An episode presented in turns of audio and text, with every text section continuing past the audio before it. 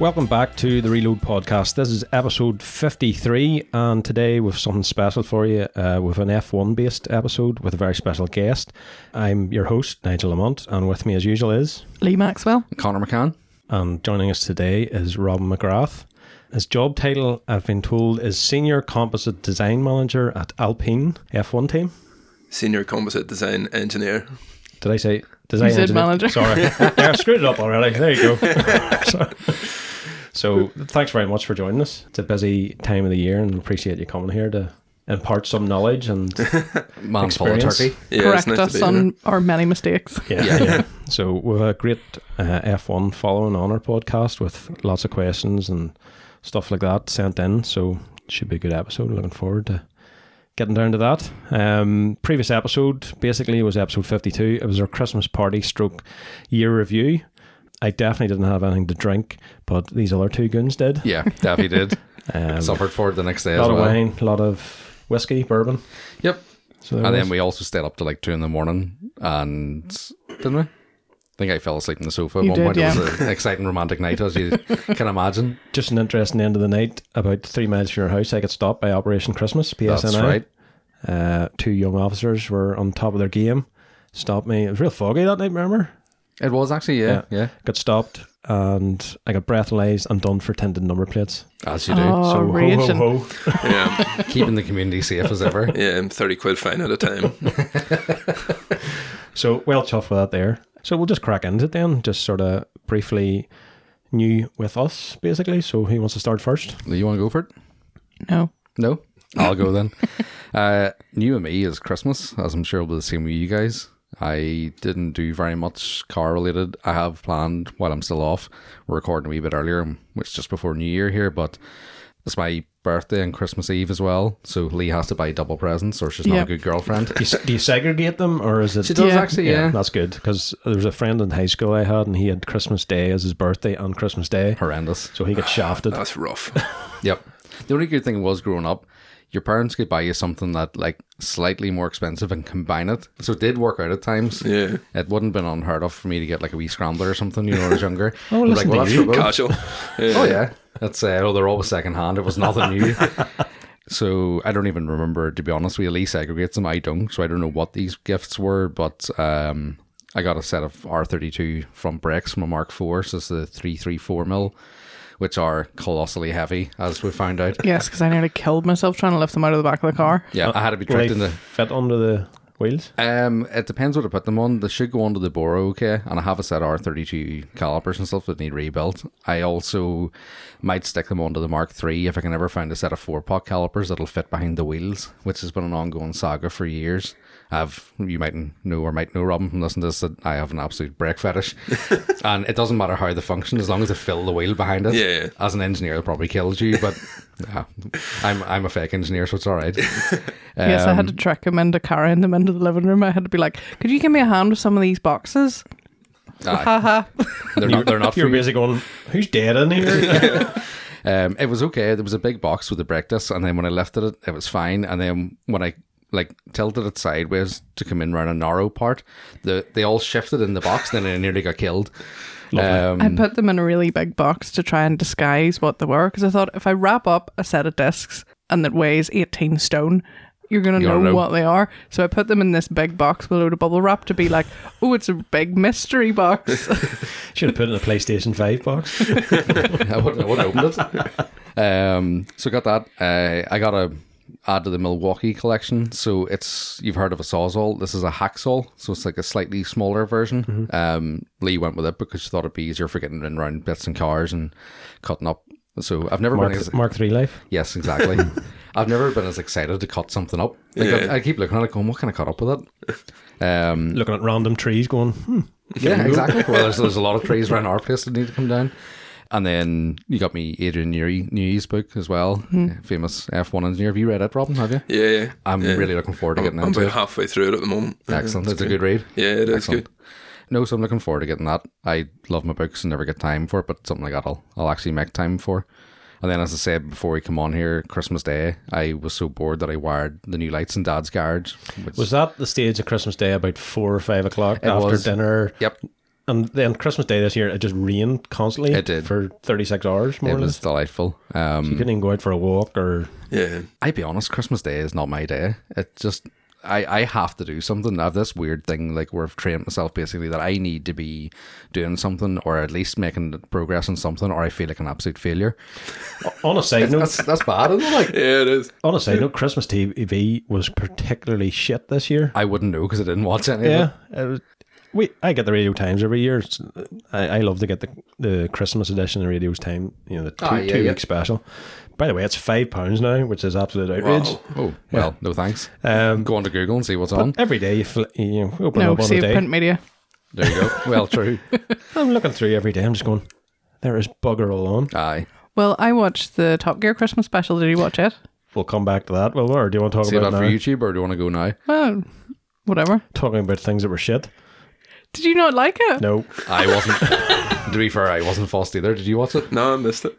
I thought it was good crack. I liked the bit at the end. You know where they made the big tree out of the cars on the runway? That was class. that that was probably the best bit of it. to be honest to me, the reason I fell out with Top Gear years ago because it was all stupid setup things and it got away from being what it was supposed to be. You don't mind a bit of you know comedy or what- but when it got so predictable that you could just you knew exactly what was coming, and that's kind of what the Christmas special was. But then every Christmas special is never the best episode of something ever. You know, No, it's- they try too hard, don't they? yeah. I, I don't think it was one of their finest hours that episode. So I don't. I enjoyed it. I thought it was a bit of crack. but it, I got, do- it got particularly slated on the internet too. Oh, really? Oh, it got some serious heat. I do think that uh, trio though have worked. They really found their feet with Oh, eh? it. Though. yeah. Oh, they've done some crackers this year, but I thought B minus. Aye. But everybody's different. still watchable. Yeah. Yeah. It's like, like the new Star Wars stuff. It's alright that it's there, but it's not the best. what else? Aye, so Wired the Guards, that was about it. No, I was saying there like Christmas Day is just not my day. I like I'd far rather be working at the car or something, which is pretty sad. I just can't switch off. I think uh, Boxing Day there was a auto finesse uh, discount code. 20% off. Oh, I was all Was over there that. not? Lee was on it. I was just like, yes, yes, click, click, click, click, click. You've Yes, seen their new hoodies? they're a bit expensive. I nearly clicked on. They're extremely snazzy, and I Yeah. have Oh, ordered they one. And then I was like, oh my god. and the new lanyards as well. Do you remember when I Love Base did the really class, big, Seatbelt thick, material really one? cool Yeah, yeah. Like that lanyards? one, actually, yeah. The auto finesse ones are not like that, and I was like, "Come here, I'll have two." Yeah, twenty percent. Why not? So what do you get for Christmas then? Car related or in general? Whatever. Car related. Go with car related is a car podcast. Uh, I got a new handbag, which is sitting over there, which is a Harris Tweed, which matches with my Jetta interior. Yeah. It's like Does that Nice, match? nicely done. Does that match Matt's car? No, his, no, is, his grey, is grey. Grey, is it? Ah, But it is Horace Tweed, yeah. he'll buy- Um, he'll buy- My he'll interior order is one not now, Harris too, Tweed, well. by the way. No. It's just th- the same color. um, what else do you get? what else did I get? A no, you'll have to tell me what it- exactly what it is. It's like a conversion kit for the clutch. It is for the hydraulic clutch for the Yes. gearbox. because I was opening it up, and the first thing that came out was like this, braided hose. like hose cable thing, and I was like, "Is this like a cable or something?" Like I don't know. And then there was two like top brand boxes, and I was like, "Well, this is car parts," and you were like, "Yes, but it's not the parts that are in the box." Aye, they're not top round, but it's whatever they were sent through. They just stuffed them into anything at all. Nice. So yeah, it'll be so um, nice. I to- almost have all the parts now to do the gearbox conversion. I have the gearbox. OTJ shifter tar. I have and the mounts. flywheel, I have the so I need the flywheel and what was the other thing? flywheel and the shifter tar. and That's you. I Happy call the days. gearbox because there's there's like a operated clutch in her car, which would be like the OTJ box, which would have been in your Jetta or your Vento with Yeah. the cable clutch, Yeah. and they don't hold much power, and the operated clutch is like an on-off switch. And Yeah, it's very you're, heavy. You're used to it, Yeah. but on long journeys it pulls the leg out of you. So Yeah. going for something a bit more civilized, which is good.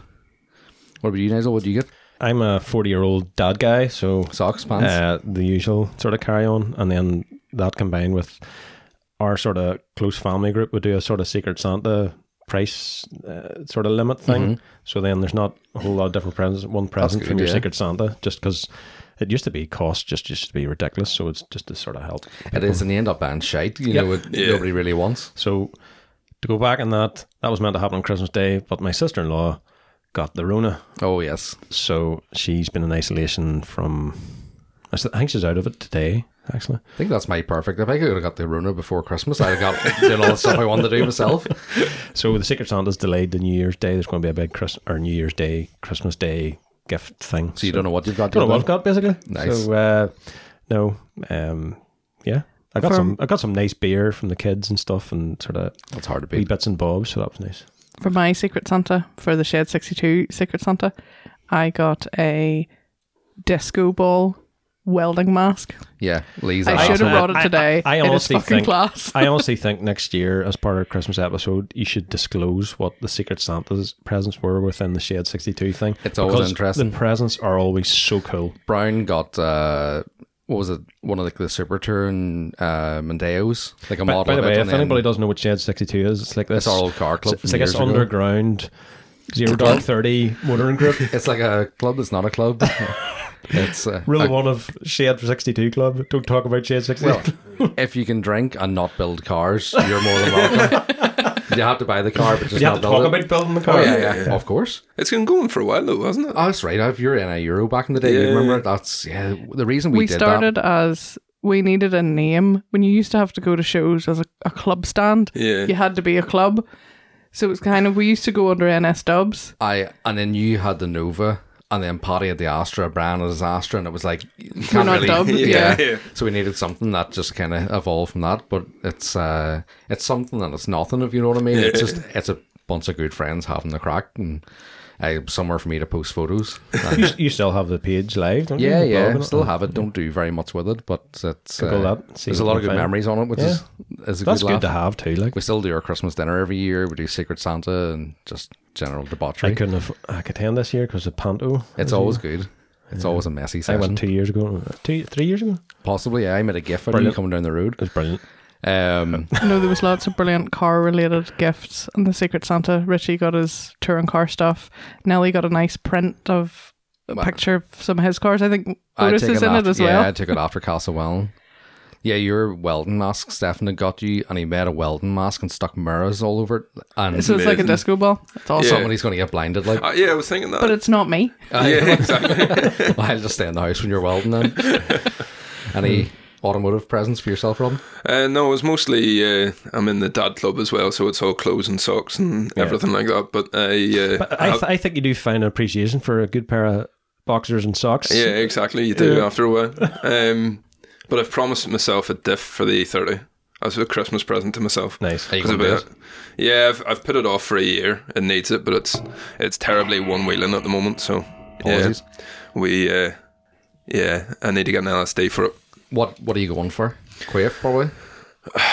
You, Wave Mm-hmm. c- you, track? you can source BMW ones, but at this point they're 30 years old. Uh-huh. So unless they've been rebuilt, What's the point? yeah, what's the point really? So uh, Gripper do a good diff for those. Yes, I see the polo guys using them as well. Yeah, and they're quite local to where I am. Uh, they're in Coventry, so I think we'll try and go down that route. But it's brutal. It's absolutely b- like 1500 quid for a diff. Yeah, it's, Yeah. I, uh, it's I bought a diff two years ago for um, the edition thirty, and it was with ARP bolts for the diff and all. I think it was close to seven all in. Like just on that point, uh, I bought it off Momentum Motorsports. ah yeah. the most competitive for Quaife in the UK, and I was told last month that they are the biggest seller of Quaife discs in Europe. Aye, yeah, that's right. So they're- That's we uh, place in Lisburnley. Lisburn based company. I didn't know it. Yeah, you win And and it's just Motorsport in Ireland. Walls, wa- absolute that's it. walls and walls of boxes of quaife diffs. Like, Yeah, I remember the day I went in. He actually showed me in the store. and It's just like Quaife, you know, Which is tens and hundreds of thousands of pounds worth of diffs just in the wall. yeah. that's mad. You don't really expect that sort of thing. Yeah. So that's us for our presents then. Just on news with me, I suppose I could mention the wee car run that went on yesterday. Oh, That's right. Aye, Yeah, yeah. the local uh, Comer Classic Club they done a Christmas run, so um, we just basically done a run of the Ards Peninsula, finishing up in where was it Portavogie Harbour. There's a wee cafe or a wee restaurant, Keys. One of those inbred towns, anyway. Yeah, fa- fantastic wee day out. The weather was forecast for miserable. It turned out to be absolutely epic yesterday, and yeah, good collection. Cumber being Cumber, just loads of minis, um, Mark Two Escorts, Mark Three Astra. There was a GT4 Toyota Celica. I think I put some pictures up in the I seen stories. that, there aye, yesterday. yeah. So What did there's- you take? Uh, Destin Thirty just. Nice. So I did. Um, Nice classic car, I like that. yes, classic, classic. So it was, you know. Heater Um, works. yeah, exactly. I drove down the road going, this is very comfortable. so, no, that was good to do something in between the break of uh, Christmas and New Year's, like, so well yeah we came up in the jetta today just get out? because just Yeah. for a spin why not treat yourself. yeah it is. I see you sharing photos of that on Instagram as well. I seen you sharing photos of Gavin Black's Baguar. Oh, Did you see it? No, I haven't seen that one. He is a, is an XKR, one of the five liter supercharged V8s. I've done he's the just rolling road bagged it. day, done the rolling road, road day, and always speak. Just casually dropped five hundred and something brake horsepower. Aye, before he starts to tune it. and like Gavin, I was talking to him at our um, Rise and Shine event, and he was basically saying, "I've got the ca- the parts, the tuning parts for this car, but I've just found it hard to find the right car." So Aye. you're going to see a very rapid escalation in this car, I think, in the next Because he's few had months. everything sitting Yeah. for it. No, it's cool to And see. then I think he put a post up was it two days ago, basically. Uh, Christmas got bored, sort of Bag thing. this thing. bagged Yep. it. So It's hard to beat boredom in that. can't wait to see what wheels he decides to. And all will be interesting because actually looks really good on the standard wheels as well. I don't think 18s or 19s are going to cut it in this no, thing it's somehow. going to have to be big. That's uh, not his first foray into big wheels either with the A8 that he had. Yeah, yeah. So that's news with us. Uh, we'll do very quickly uh, Automotive news. automotive news, and then a wee bit of the socials and YouTubes and stuff like that. So, Well, it's Christmas, and needless to say, there's not much news. Um, who would have thought?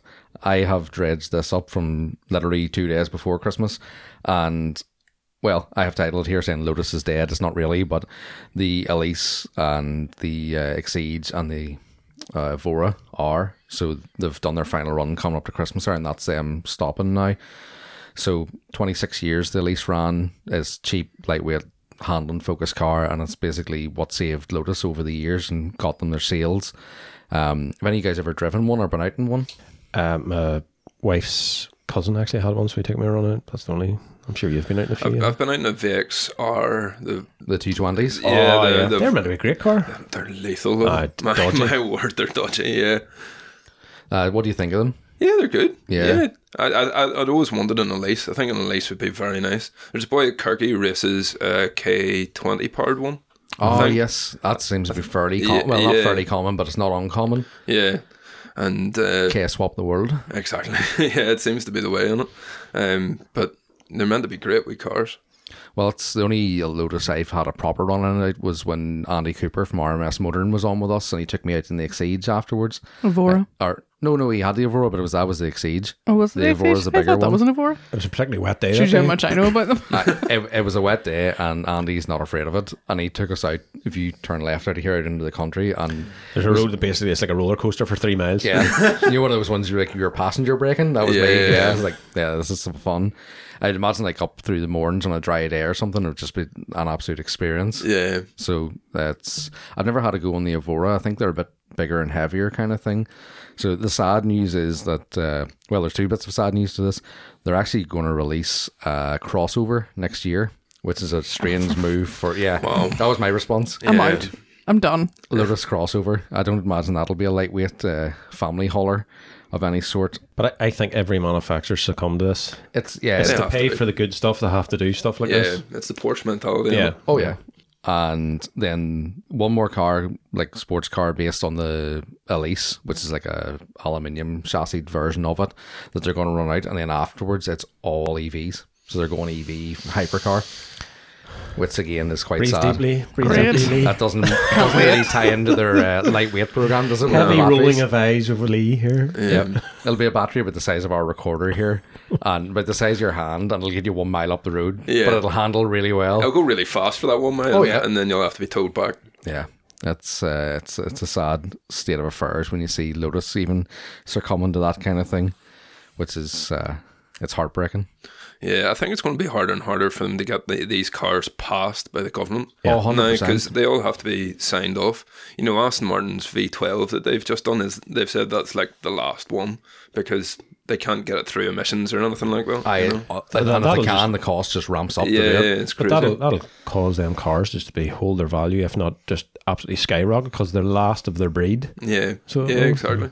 That's why I think like the M3s and stuff that you have coming out now, the M2s, which there's plenty of now, I don't think they'll lose much money No. because everything that comes after them's not going to be the same. I still think that M2 is the new M3. It's what the M3 should be. That's slightly smaller version. You know, the the M3's got very heavy. Yeah. That's like everything. The cars have got bigger and bigger over the years, but to me, like the spiritual E successor, especially to like the likes of the E30, is the M2. Yeah.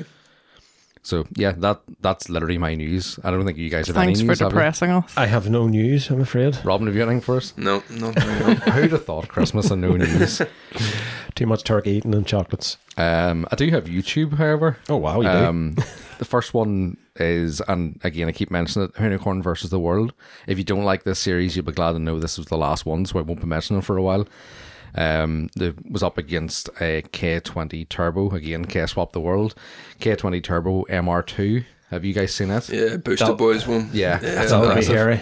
Well, basically, they have a laser that senses the front of the car lifting and cuts power. I think it retards timing and it drops in the front end again because it tries the wheelie. And there was a video of it on a prep surface, literally standing on end. It, did you see it? Yeah, yeah. So I, I watched the rebuild of that because he, he had that swap for a long time, but he, he was trying to actually beat a guy in the UK to be the first one in the sevens.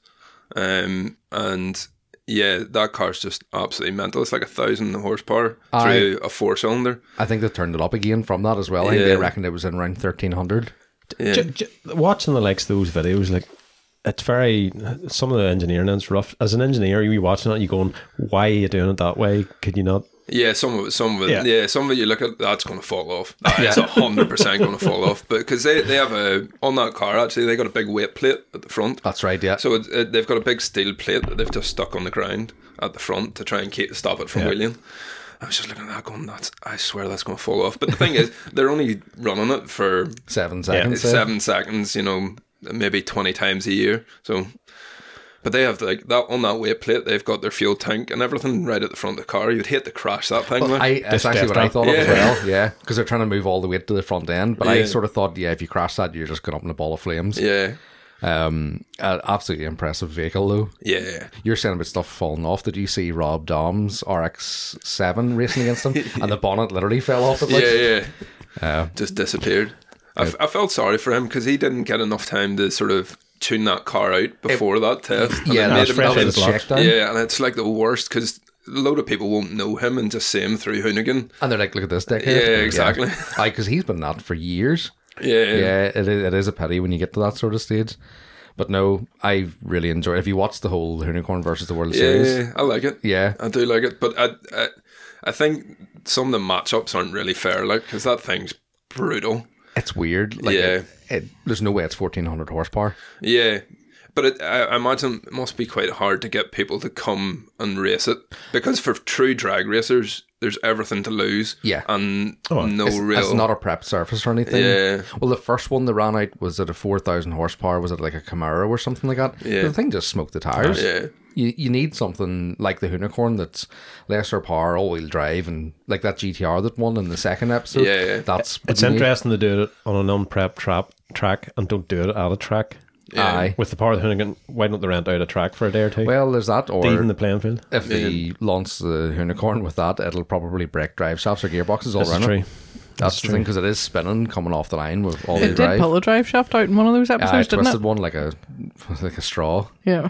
It's, I think your wee girl's a bit harder on that car than what Ken is. Like, I suppose that Yeah. all comes with experience too. Yeah, there's a bit, little bit less of finesse, isn't there? Yeah. yeah, Mechanical sympathy is out the window.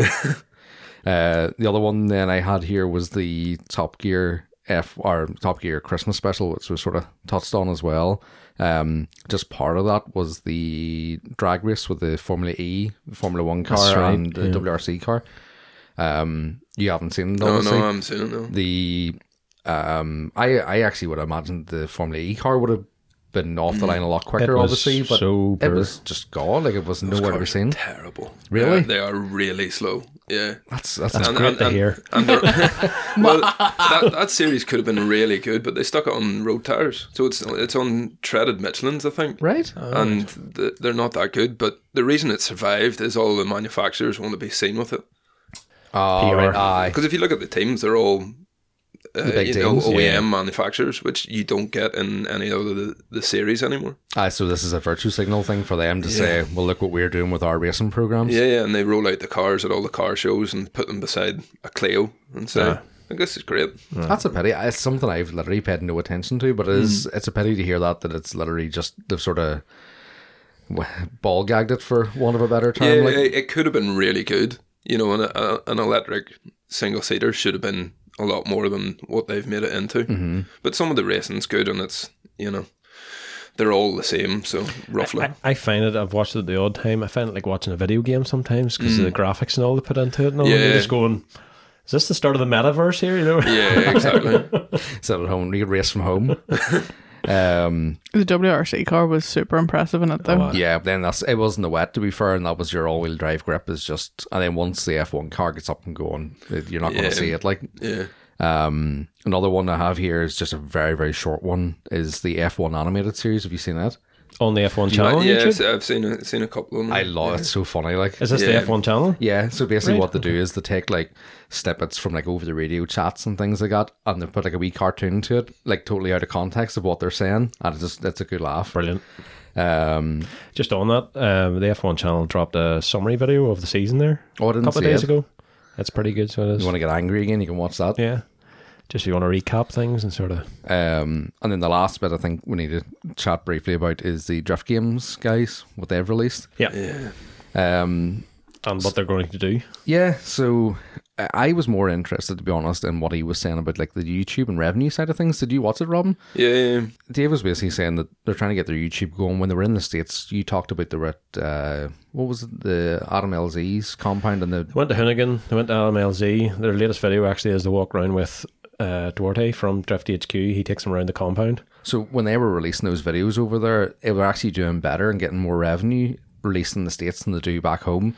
Basically saying they're being throttled in Ireland. Yeah. Now, what he did say was that there's less advertising, less people advertising on YouTube, which my tu- my Obviously. YouTube, well, my YouTube show me a lot of advertising. yeah, yeah. um, but a lot less local people, so they're going to get less revenue from that, which kind of makes sense. But it did kind of shock me how little they're getting compared to the likes of American YouTubers. Wow. Um, he does actually. Uh, Dave did actually uh, a full video video breaking down Oh, I- the money of YouTube. I don't know Oh, about really? six months yeah, ago. So it was, yeah. it was I actually missed that. I really w- cool. I watched and it- that. It, it's really interesting because Adam LZ did Done. one Yep. as well, And the difference was and just the, the difference is huge. I would Oh, watch the two of them back to back then and see what it is. Yeah. I think Adam LZ, he basically said a series of videos he done on the, what do you call the Ford? Was it the Mustang or something that he done the Barra swap in? Hmm. Yeah. Basically, about 10 videos into that, he had paid for the car. Yeah, Ah, well, nobody's doing that here, unfortunately. That's yeah. the, Well, he, he has that theory that there's no point in them ever selling a car because they pay themselves Yeah. off. Uh, Well, he's done a couple of videos, and then he can just leave it sitting in the corner. ah, it's not And costing them anything. Um, If it if it stops working. Then he does a video of him fixing, Fixing it, and then it pays for the- it pays for itself again. And that's why they laugh when they blow up an engine. They just go, oh, there's three videos that'll pay for that Yeah. yeah. Oh, well, that's yeah. true, yeah. Your man Clears McFarlane's the worst for that. These thirty grand engines, just popping them round himself. It was when he walked into his engine room and there's just LS everywhere. yeah, just all Texas speed stuff. it's crazy. We're in the wrong game. Yeah, yeah, Definitely Well, not, and- yeah. well, it seems we're in the wrong country as well. Ah, yeah.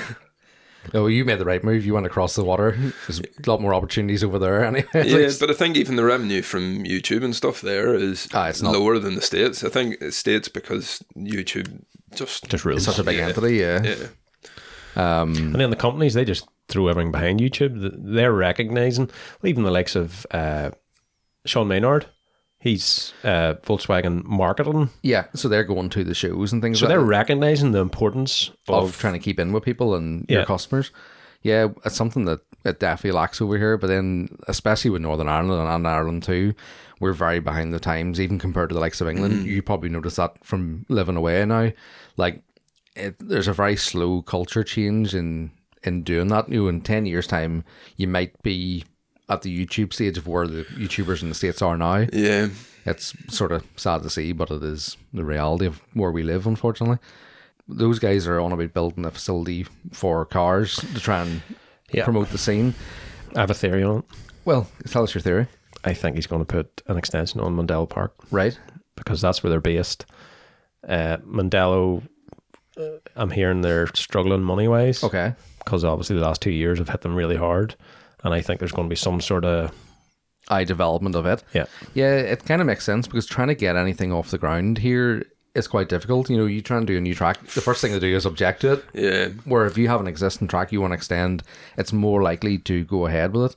Plus, you have all the facilities, you have the infrastructure around Mandelo too. And then your neighbors will know that there is a motor facility there. Oh yeah, So you go to a new site, you go to new problems. aye. Yeah. With Nuts Corner, I think over the years had seen a lot of that too. Yeah, like, yeah. But one thing you won't dodge is IS two hundred different at your gates. That's the one thing. Yeah, it's how do Was you, there not you should vet people somebody- coming in. I can't remember who it was. Somebody was talking about doing a caffeine and machine. Yes, Kind of the thing north over here. I think That was it's still Armagh, going ahead. Yeah, Is it still happening? I think so. Yeah. Right. Okay.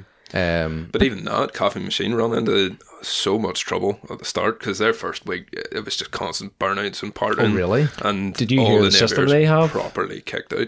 Did you hear the system they have? Which one? The, the don't be a plate, dick the one. plate recognition. Oh right, no. Uh, Robin from Studio Ten, he's been he's stayed there a few times, and the owner, I forget his name, he actually sat and had a beer with Robin one night. He was staying, and he was telling them about the early stages and all the rest of it, and have cameras.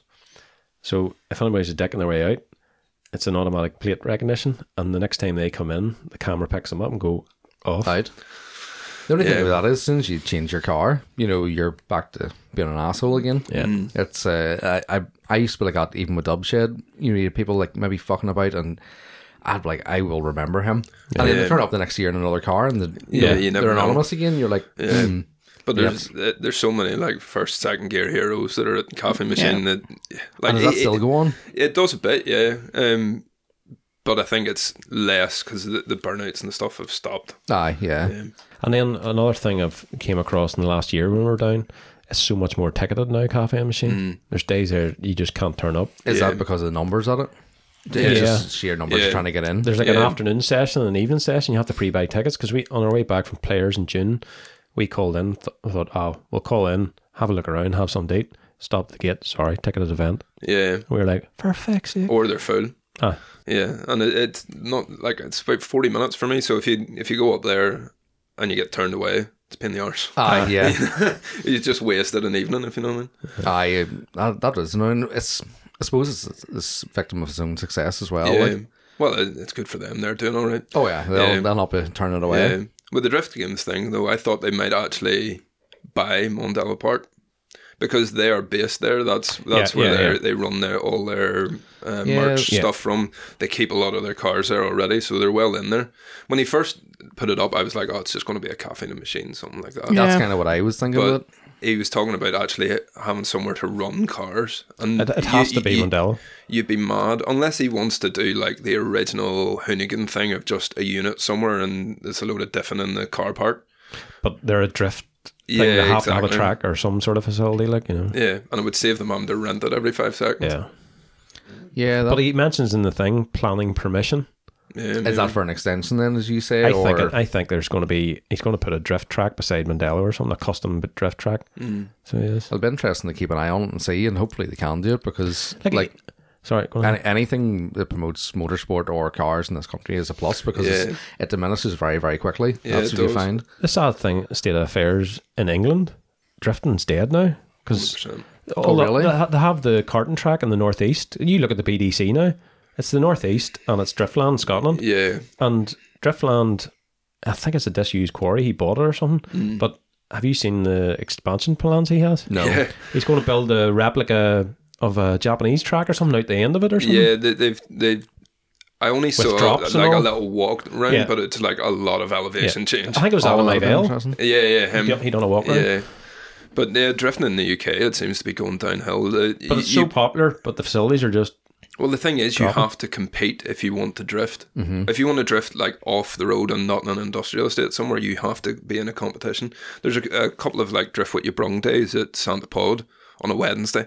Aye, Ah, You know, Uh, when and- nobody's going to be there. Yeah, well, they're always full, but you know, it's apart from that, there's not a lot. It's you know, you, you have a few days at Teesside, which is the Yeah. the northeast one, but after that, it's just competition, and that's why there's so many people that are out doing street stuff now because but they can't. because they can't go anywhere. You know, We're over here. There's loads of those like you know skid missile type days that they talk about. where you can literally Yeah. just buy an old shitter E forty six and run yeah, it. There- is there's a facility few of for it. those, but if you have like a half decent car and you don't want some guy in an IS two hundred come and stick sticking your door in, Yeah, what do you do kind of thing. yeah.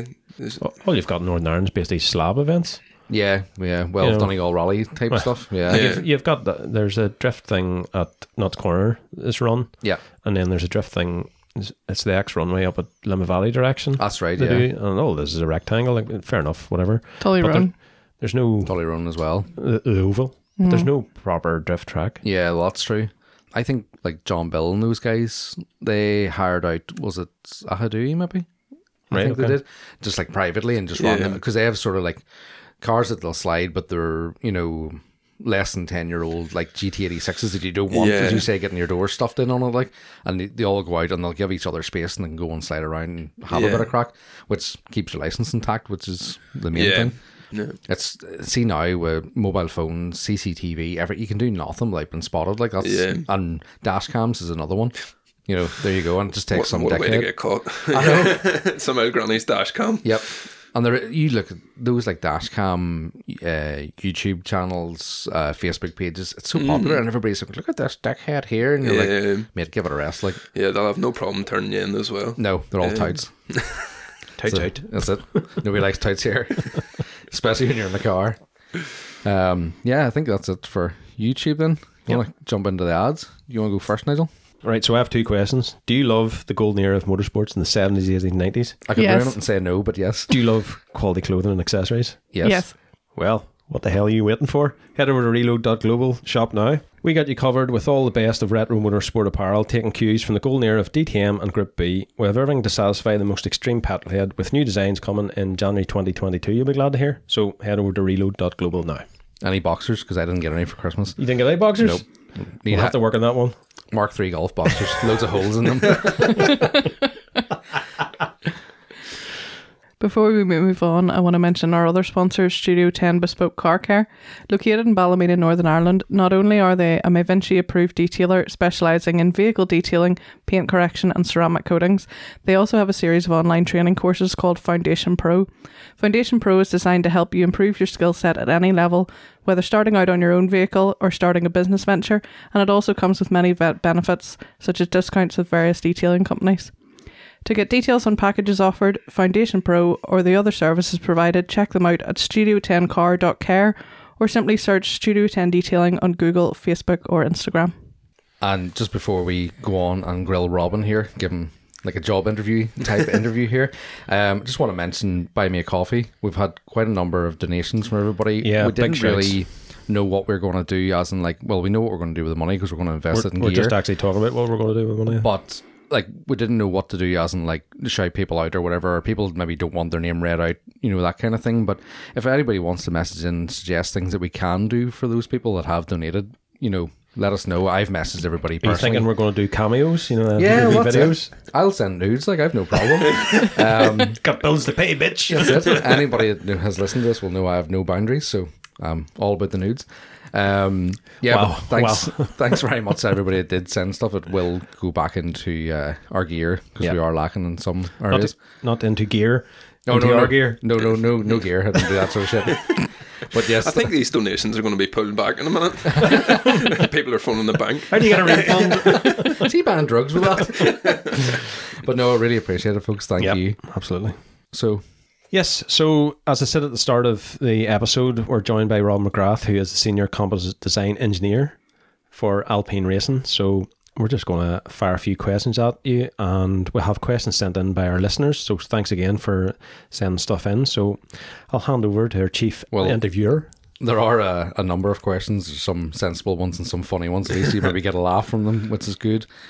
I suppose the first thing we really kick off is is who do you work for? Who have you worked for? How long have you been doing this kind of thing? Yeah, so I've been in F1 for eight and a bit years now. I did two years at Lotus F1 team um, back from 2013 to 15. Then I did five years at Red Bull, and this year, uh, April this year, I I've joined Alpine F1, Nice. which actually is the same team that Lotus was. It's just been renamed twice.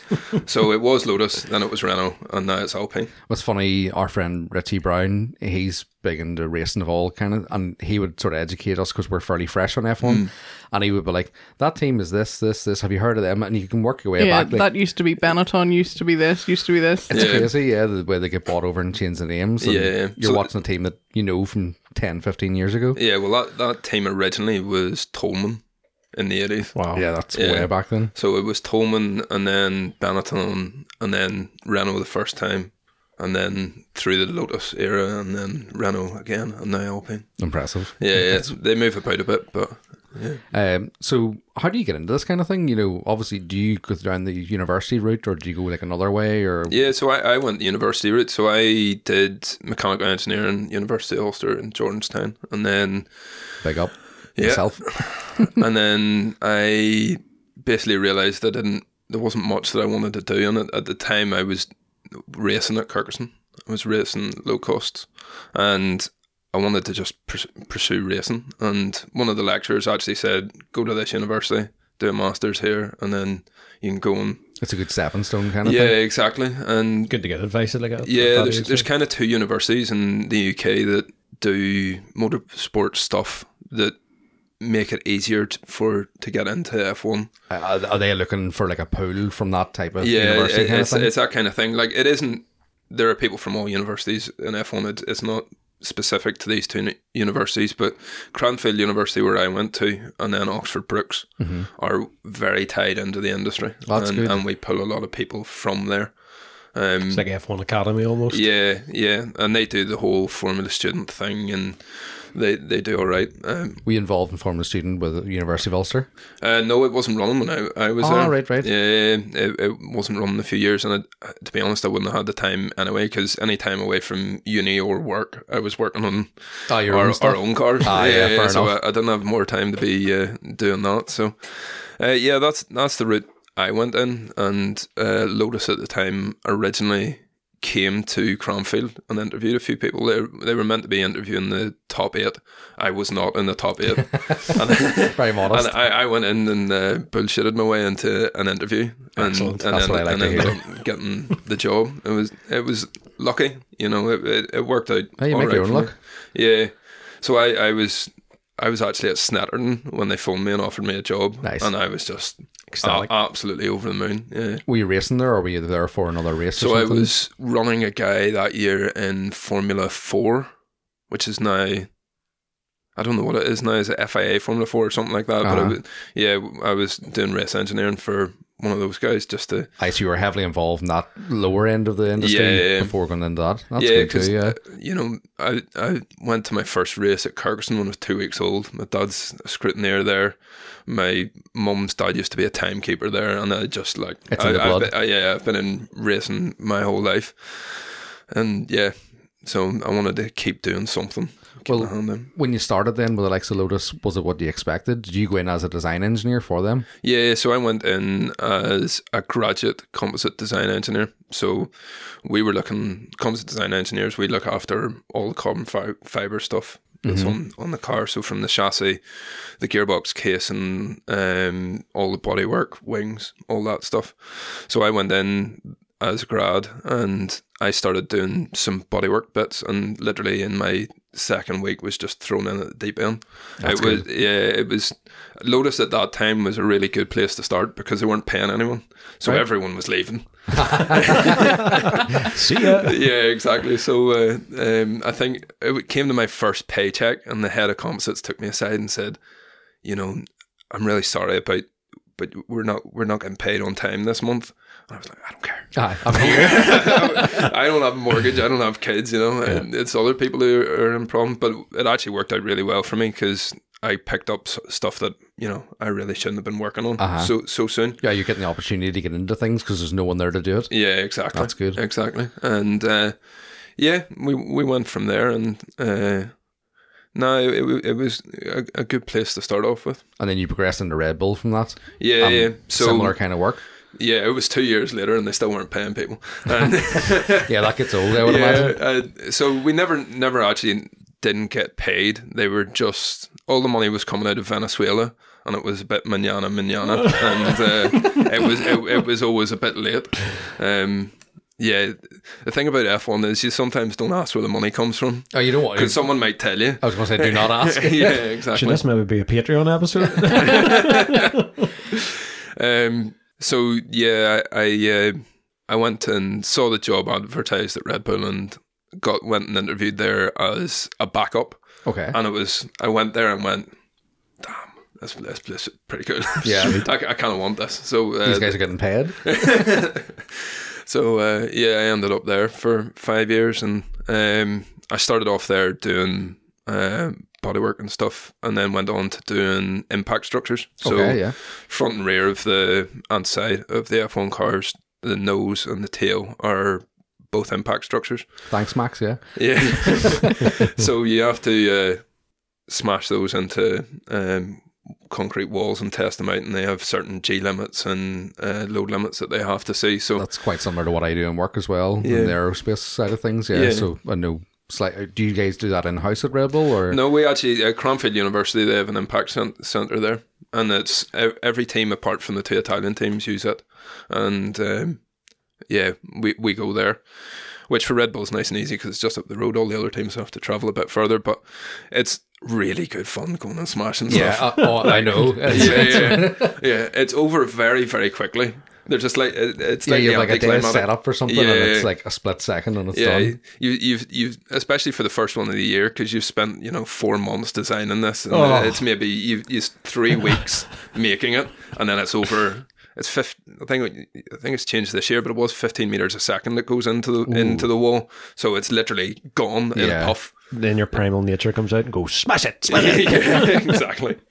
Yeah, burn it with fire. Um, So, as a designer, then do you assess the wreckage? You know, do you go through that and say, right, I need to redo this, that, or does somebody else do that side of things for you guys? Yeah, or- so we have um, comms and R and D teams that are involved heavily in all of the crash tests and stuff, and they're very good at analysing all the wreckage from the impact tests. Mm-hmm. So when you smash carbon fibre like that, if if it's done right, it all folds up, sort Okay. of rolls up or concertinas up, so you can then take it out, put it on a bench, and pull it.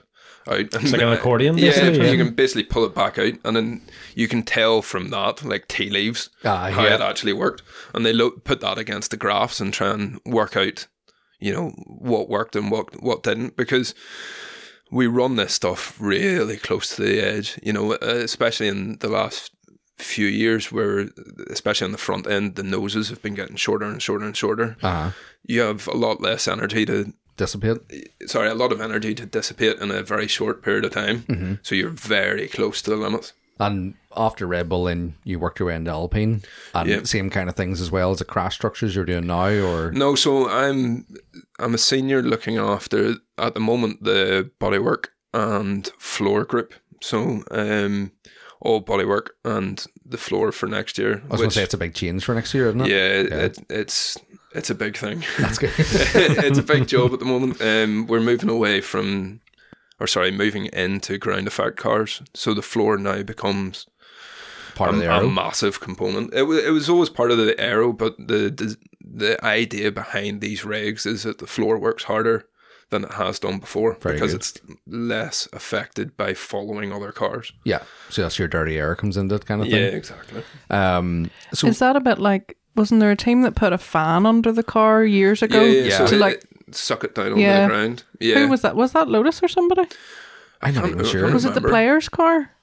Uh, it might have been the John Player special car. Yeah. yeah. that's going way back. Like, Yeah, but they some of them had the, the some of the John Player's cars definitely had uh, like Teflon skirts. Skirts, that came, that's right, Yeah, yeah. came down. But the problem with ground effect things like that is as soon as you hit a curb and you lift one of those skirts, you've lost all your downforce. Yeah. and if You're you're, in trouble. yeah, if you're doing like 270 kph, Oh, that, and you lose that. yeah, exactly. That can Things be get quite, ugly really that can quick. be quite scary. So Yeah, yeah, you see, even like in the races, if like the front end gets damaged at all, it affects them so much. As you say, Yeah. like, so if you get that mid race, like a slight lift, you've lost it. yeah. Uh, Um, so when you guys are designing these parts. Is it a slow process or is it a quick process? As in, like, I imagine designing the car coming into the season is fairly slow, but like, do you guys make changes throughout the season, or y- so like if you're designing something, how quick is it to get it onto a car? You know, or does it go through like some sort of testing beforehand, or does it get it out there? So it depends on the bit. So a lot of the obviously suspension and impact structures and stuff, we have a lot of testing that goes on beforehand. So you'll make one, especially with noses. We we normally book in like three or four tests or something like that. And you'll you'll smash the first one. If it passes, woohoo! Then you get the FAA. They come and witness the next one. If if it doesn't, you have an iterative process of you know changing things and changing things, and it can go through like I, I know teams that have have done like twenty noses to try and get one to pass. Yeah. you know it, it's crazy, but you got to remember, like if you were just in a pure impact structure, it'd be fine. But we're trying to run ducts through this, and they've got cameras bolted on the side, and then you're trying to make them torsionally stiff for hold up the front wings and stuff.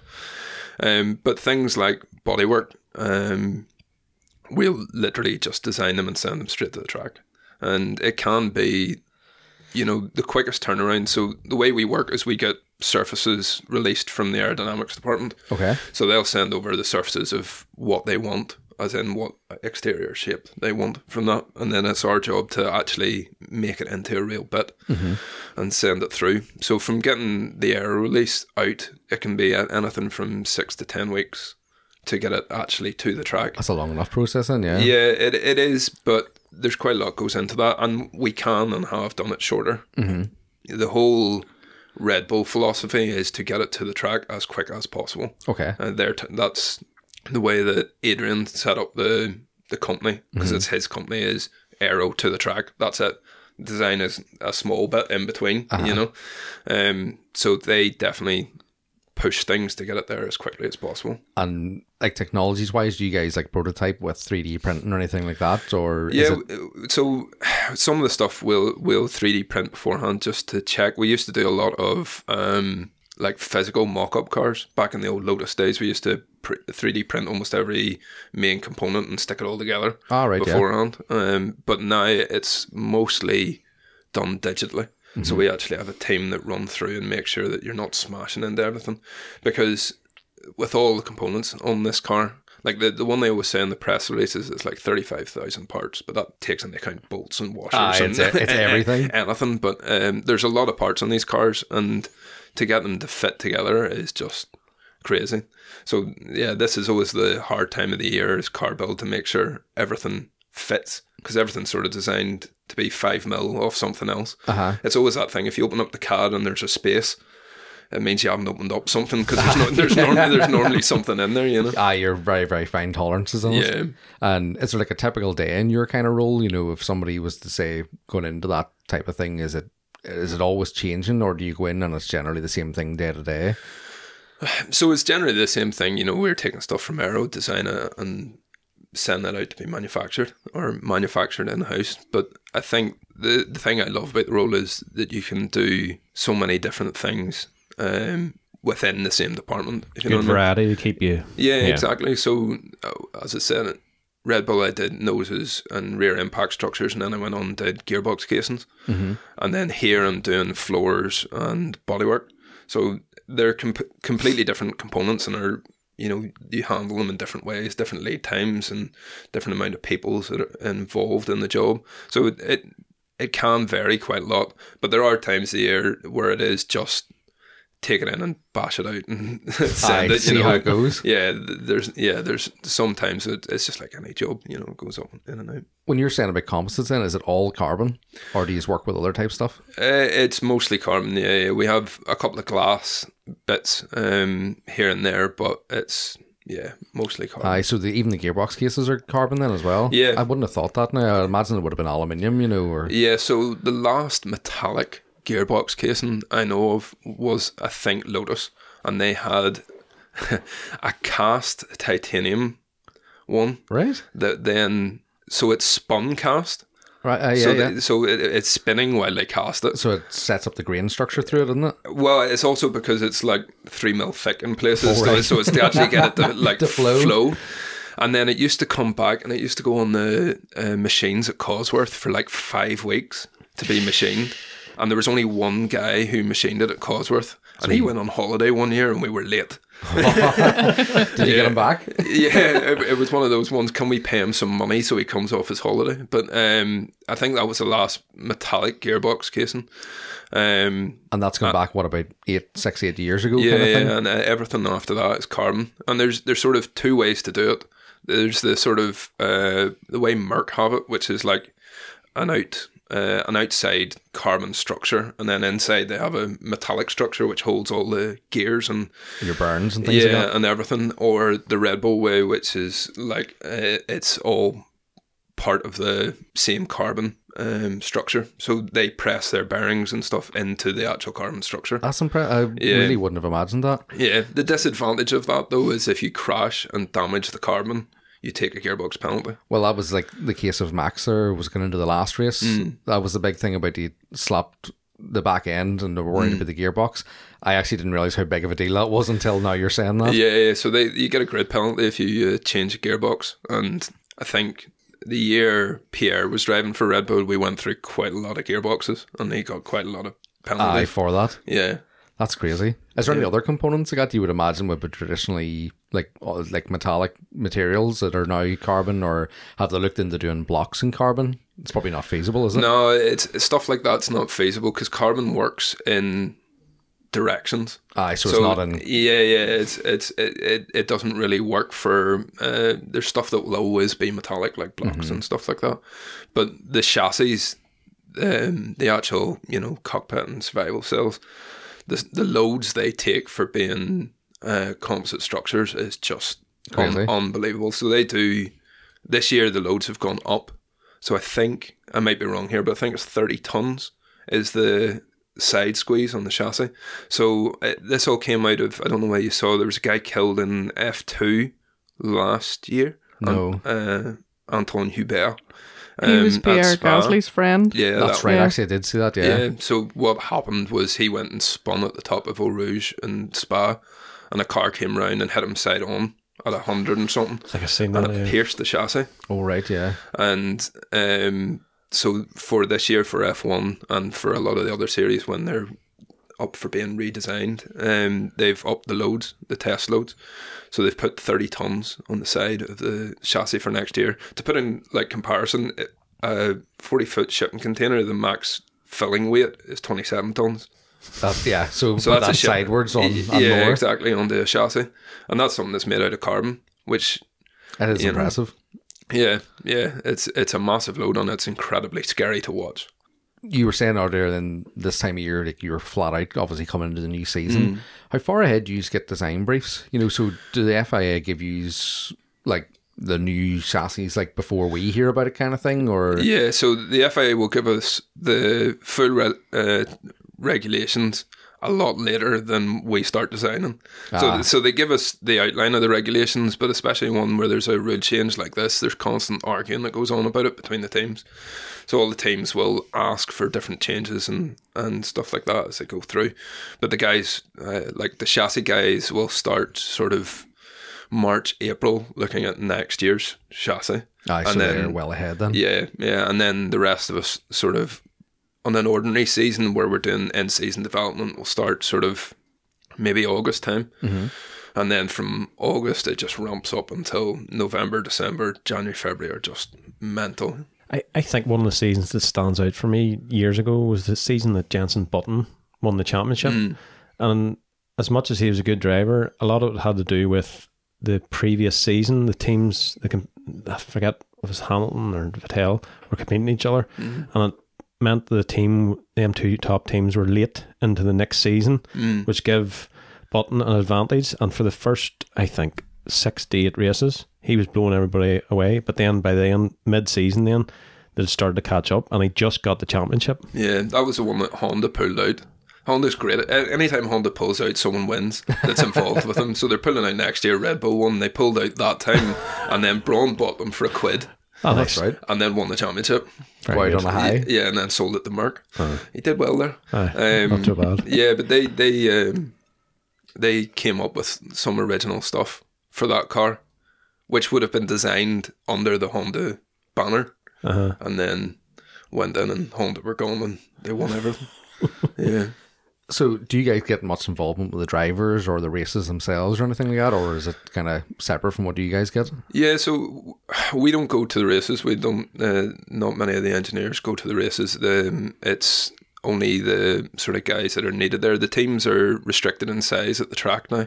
I can't remember how many people it is, but um, you can't just take as many people as you want because it was getting a bit ridiculous. Oh, fair enough. Yeah. And to be fair, it still is ridiculous because the amount of people that you have there to build two cars is crazy.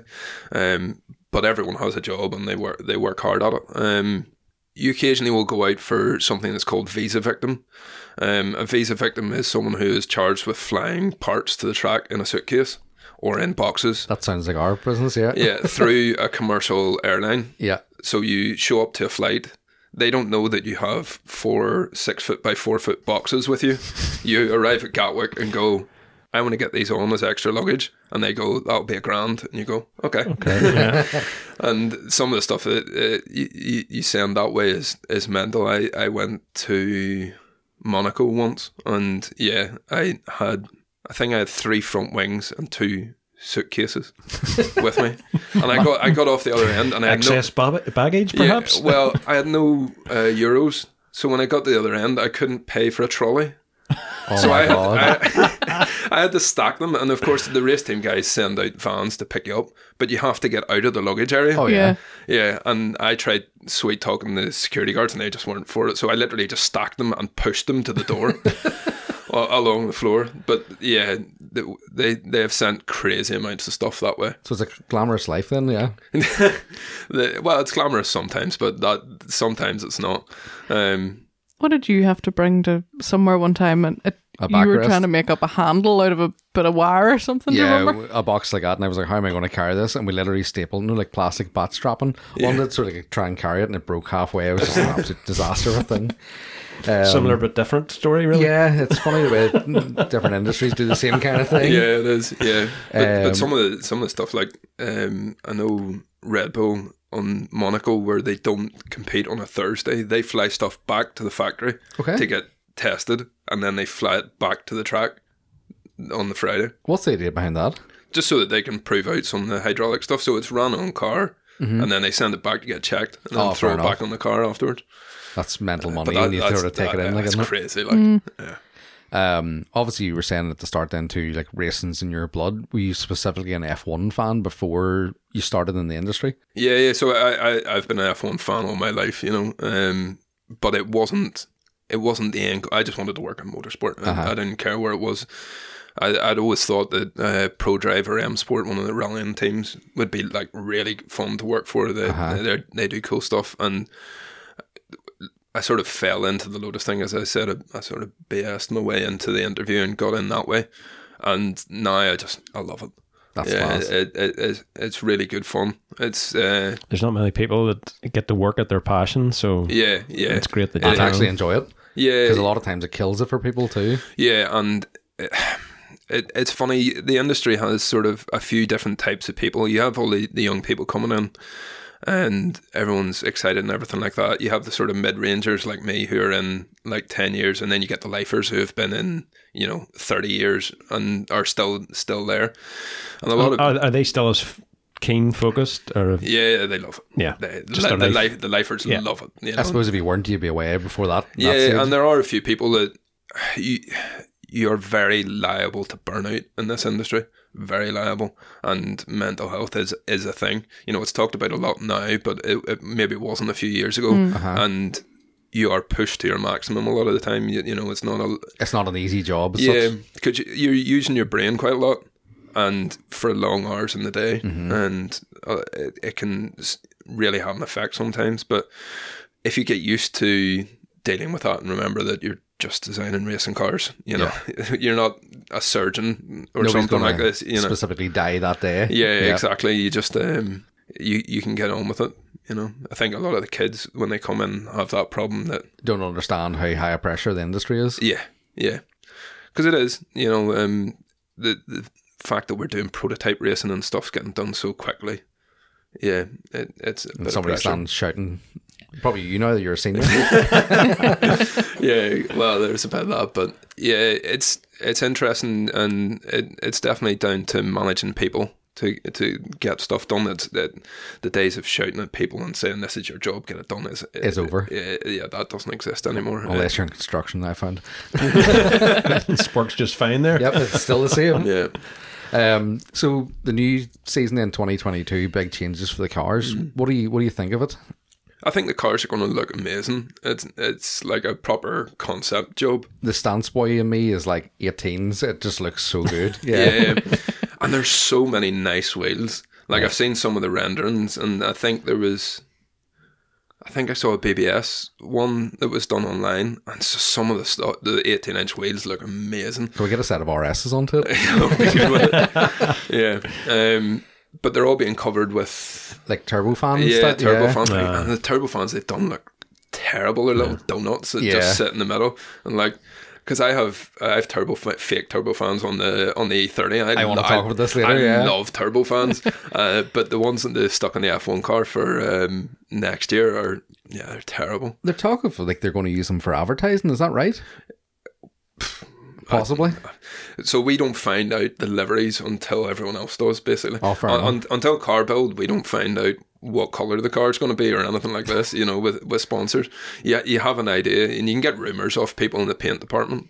Um, but like at the moment, our paint department's been locked down until after the car's released. So they don't want you to yeah, know yeah, then. yeah. So you, you have to be on a list to get in there because that's where all the that's where all the money comes from. Really, is actually those deals. So you And- don't want that leaked then? yeah, exactly.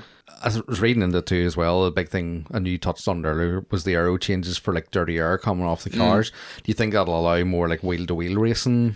I think that's the idea That- behind that. that's isn't the it? idea behind it, and I'm really hopeful it does. It- yeah, I would love to see it. The, they've definitely simplified up the front of the car. When you see the front wings and stuff, everything looks a lot simpler. But the aerodynamics guys are very good at what they do. There's a reason they're paid for it. Mm-hmm. Aye. That's, that, that is literally their job. And I often think that the regulation setters they don't have as many good aerodynamicists as you know the ten F1 teams do. Uh-huh. So I think eh, we'll wait and see because you know you might find that it might just be just as bad. All right, aye, fair enough. You know. Um, have you like a particular favorite story within the industry? You were saying there about like getting flat out to Monaco with all the stuff. You know, uh, is that a highlight for you, or have you anything else weird or wonderful that's happened? Um, so the highlight has to be the championship this year. Yeah.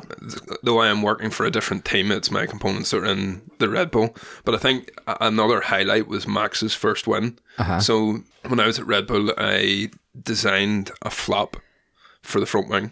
Okay, I then flew it to Spain because I was visa victim for that race.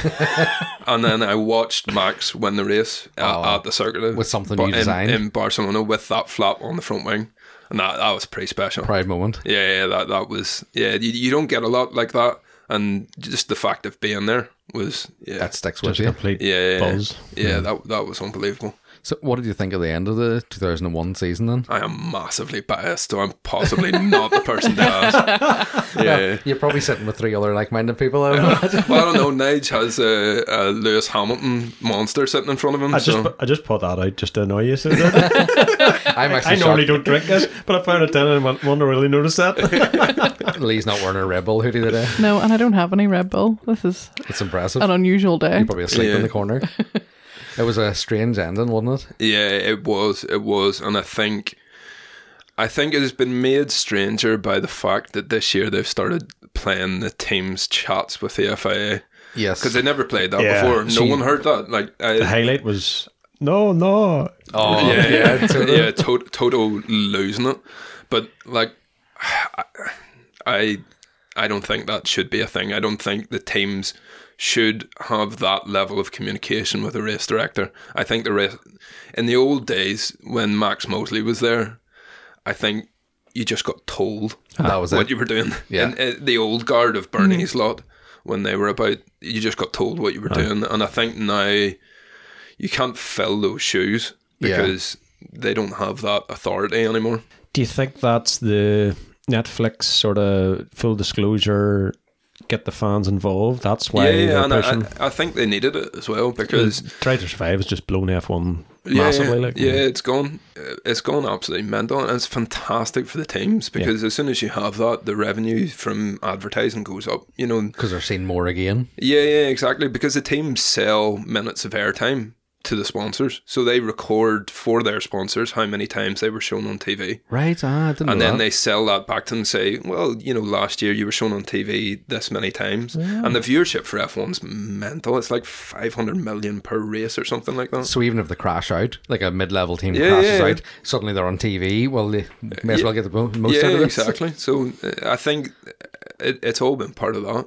be interesting to hear what the figures were for that last race because I was actually working in the bar the afternoon the race was on, and when you know the final lap, like it was like an FA Cup final. Mm. You It was know, it was absolutely insane. And like, you- well, you know from listening to us from the early days, like we weren't into F one, Yeah. and I would have shunned F one because it was not my thing. And then as soon as we found Drive to Survive, we just got addicted to it. And there's bound to be more people out there like us have done the exact same thing. Yeah, and I, I think it just opened up, up so much because there was a time there all the teams were so closed off and so guarded, and the teams still want to be. But I think the Netflix thing is massive. It, it's done so much for them.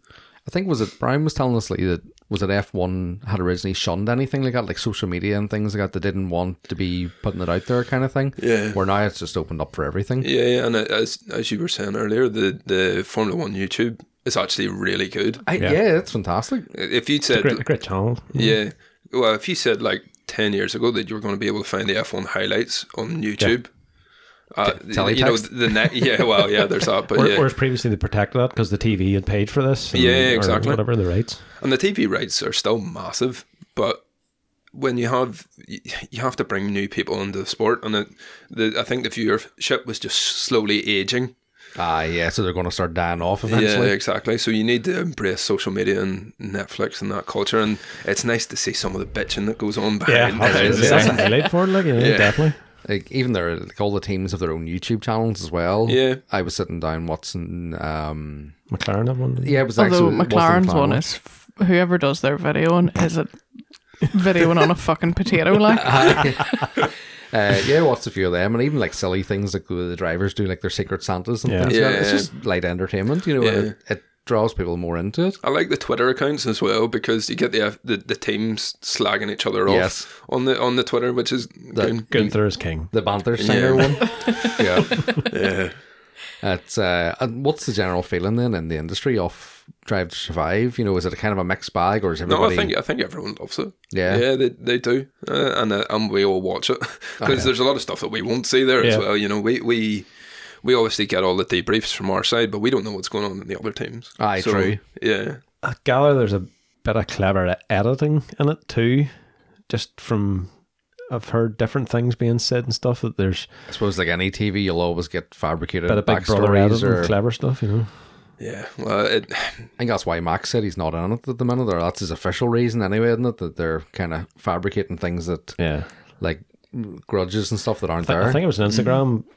Somebody put up a couple, a couple of things, you know. This is what happened in real time. This is what Netflix turned it into, you know. yeah, But then that's how you build excitement, theater, yeah, all the rest exactly. of it. They're they're selling a show, aren't they? yeah. I'm But the looking forward race, to it. the race day itself is also a bit like that. I mean, there's a lot of other stuff happening on the track that because there's 20 cars out there, so you can't show everything all of the time.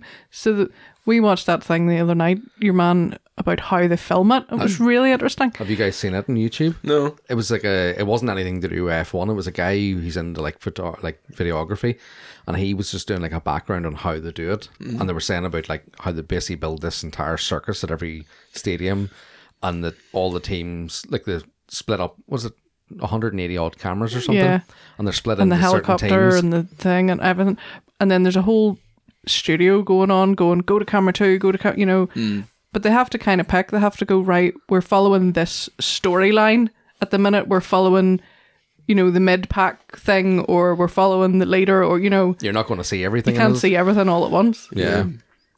And some of the the one thing is quite interesting with the, the new wave of the, the F one and being able to like access everyone's cars and stuff like that. Like the big teams have graduates that are watching all the cars on the different live streams. Right. Uh-huh. So they'll have like cars that they're specifically watching, and they'll have the radio for those cars that they're transcribing as as, as, as, as well, and they have Like wartime secrets. here. well, it, it's lit- it's literally like that. So um, if you have if you are in a fight with someone and they suddenly say that their tires are going off, they have a little emergency button that sends that to the the race engineer. Uh huh.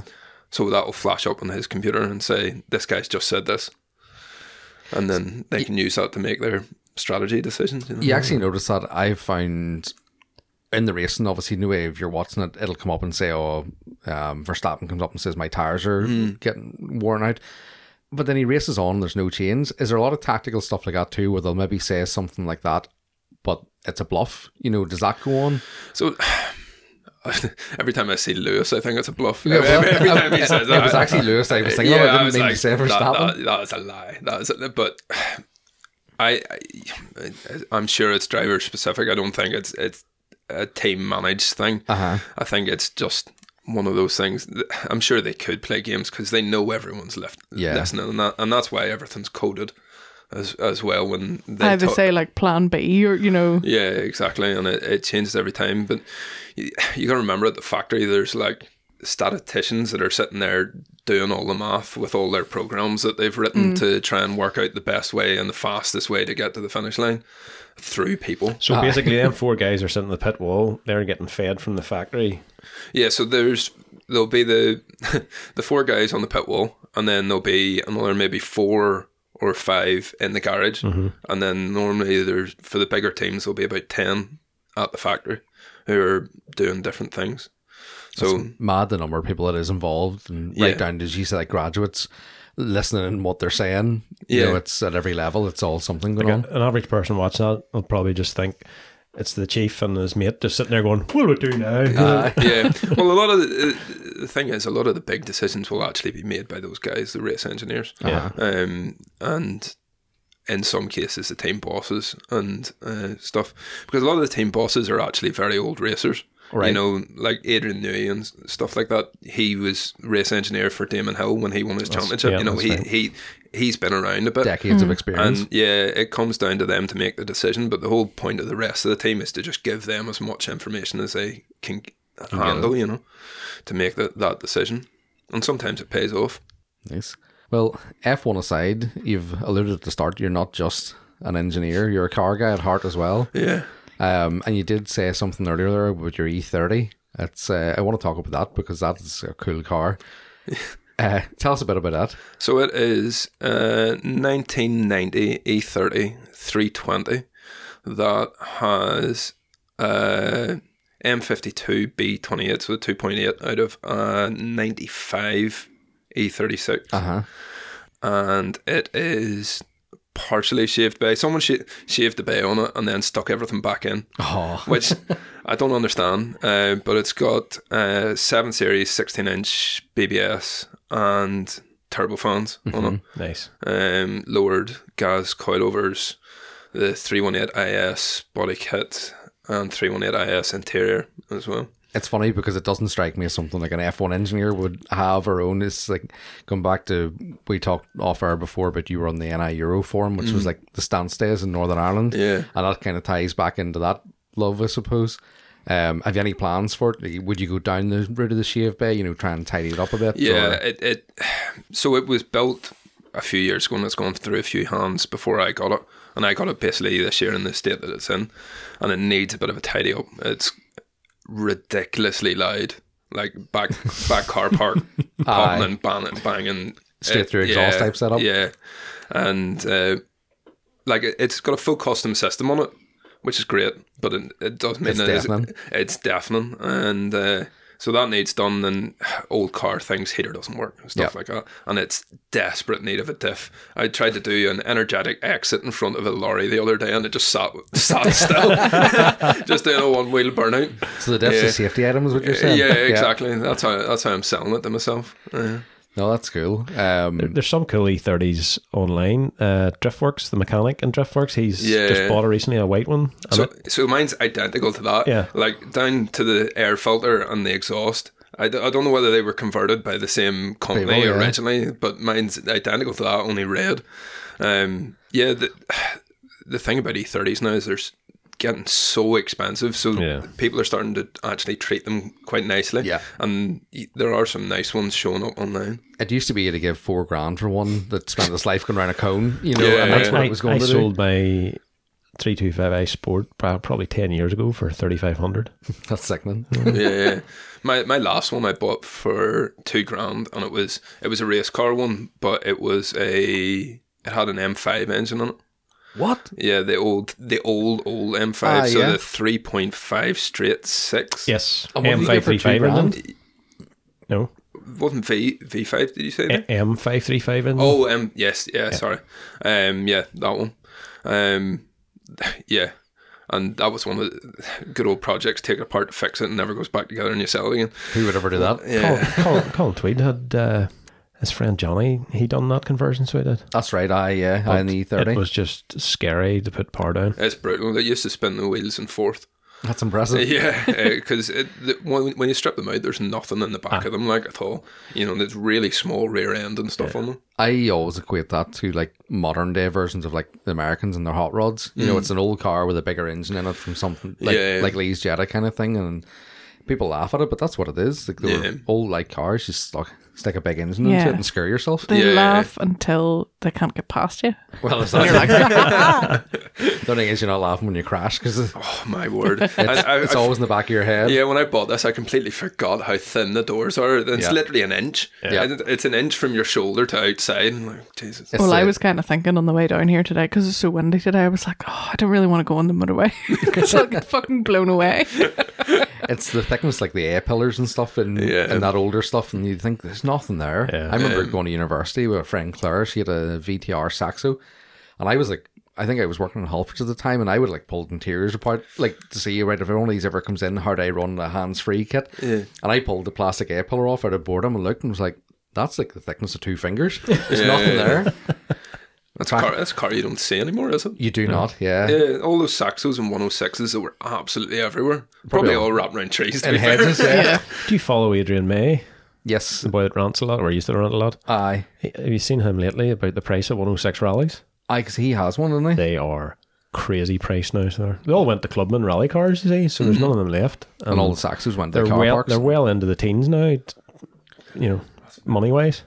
the VTS E Saxo used to be always like the holy grail. Like, and Yeah. it's, you will not find one now, and if you do, it's a rough one for four grand. Yeah. That's right. rusted You out. used, you used to go to Bangor on Sunday night and it was Saxos and courses. Yeah, and all free insurance. Probably why they get driven like they were stolen. Another good E30 is a fella runs Garage Midnight. He has a black one. I forget what he's Mm. That's running right. it. I think he's running an M3 36 E engine in it. Yeah, I think I think it's an S50, which is Yeah. like that engine, but I think he has it on throttle bodies as well. doesn't he? Because I actually seen him going around at Players Classic a couple of years ago and it's All the well dorps. sorted car. Like, and, And, he's, uh, he he's can- he sponsored, can he's- drive as well. He's sponsored by Bilstein. He's sponsored by Quaife. All you the know, best bits in it. So And have you put many miles on the E30 from you got it then? Yeah, I, oh, I, I was using it as a commuter for a while. Nice. Class. Yeah, I've got. Uh, yeah, I've got. Uh, so it is ridiculously low, and there's a speed bump going into the Alpine side as well, and it just scrapes over that. Does anybody ridicule you at work? For oh, it? 100 percent. Like they love it, they Yeah. love it, but they'll. They, I think it's more the noise of it because it is brutal. Like, Yeah. I, I, I, I'll be honest. I've done the old man thing, and I actually wear earplugs when driving it because it is just. It's horribly loud. I find that with custom systems, there's no thought into how things like reverberation or anything, and it's just drony. Yeah. It's, it's hit or miss what you're going to get. Yeah. So I think it, it'll take. It has a mid box and a back box. and I think the mid box needs to just get bigger. Yeah.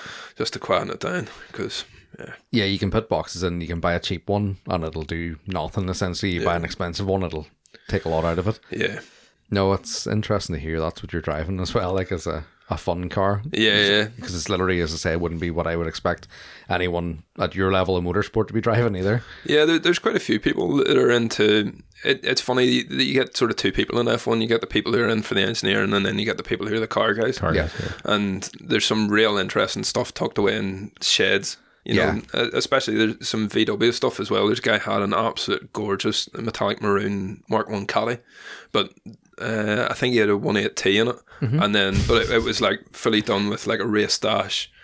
carbon fiber everywhere that must have fallen off the back of a lorry. Oh, yeah. Don't, don't, know know where- how they got don't there. Know where, don't know where he got that. Yeah. Um, Made of offcuts. yeah, exactly. And there's Lancia. I know there's a boy. He he restores Lancia Deltas and stuff like that. And there's a, a Class. lot of guys who are really into motorbikes as well. So the passion's there then. Yeah, That's yeah. class. Yeah, I think uh, it, it's nice to see that people after a long day of doing car stuff can still go home and do car stuff. You A know? long night Yeah. of car stuff. Yeah, exactly. Yeah, Yeah, because you do hear a lot of people get burned out with it and just can't be bothered with it anymore. yeah. Here's one for you. As a carbon guy, right? Mm. What do you think of forged carbon? It's it's fine.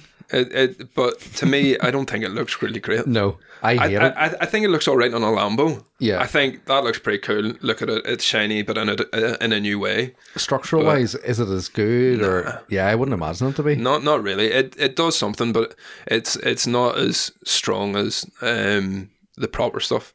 It, it's like pulling a piece of string. If you chop that bit of string up and stick it together a load of different ways, it's not going to be as strong as Uh-huh. just pulling it the, the ordinary way. Fair enough. You know. That just you came out didn't of my see head. the video. I think I mentioned in the last podcast. The Redox E30. The video in it. No, it's an E30, wasn't No, I don't know. I I haven't seen that video. it? Um, Redox done a three hundred thousand pound. Oh yeah, you talked about Yeah. that. I But they, they basically do a refurbishment M3 with carbon fiber everywhere, and the attention to detail, the carbon we- weave meets in the middle in the boot lid, and there's all these wee touches. Yeah, that's that's a huge thing. So that To get that line up, it's mental, is it? It, it is unbelievable. So it, it's called the 12 stripe because it's back to uh, old days of making clothes. So, like the 12 stripe, your Harris tweed or Mm-hmm. anything like that. And to get that to line up is just crazy. And you like go. the scrap rate of supercars when that stuff doesn't l- line up. So, next time you're at a show or something and someone's got like carbon wings and carbon bonnet, have a look at it. And if they match, that's it's doing well. well Yeah. done. It, it's easier with stuff that's just metallic stuff wrapped because you can sort of let, hold it Yeah. up against the next Ah, piece yeah, and go, well, that's that's about there. But i- if you're making like best- bespoke stuff and it's made in two different rooms and sometimes two different factories, to get everything to line up is just and it mental. supposed takes you half a mil out, and you notice it Uh-huh. in it. Yeah, you will. And it, it's how it reflects the light. It's not even just looking at the weave. You'll look at the panel and go, that's a slightly different color.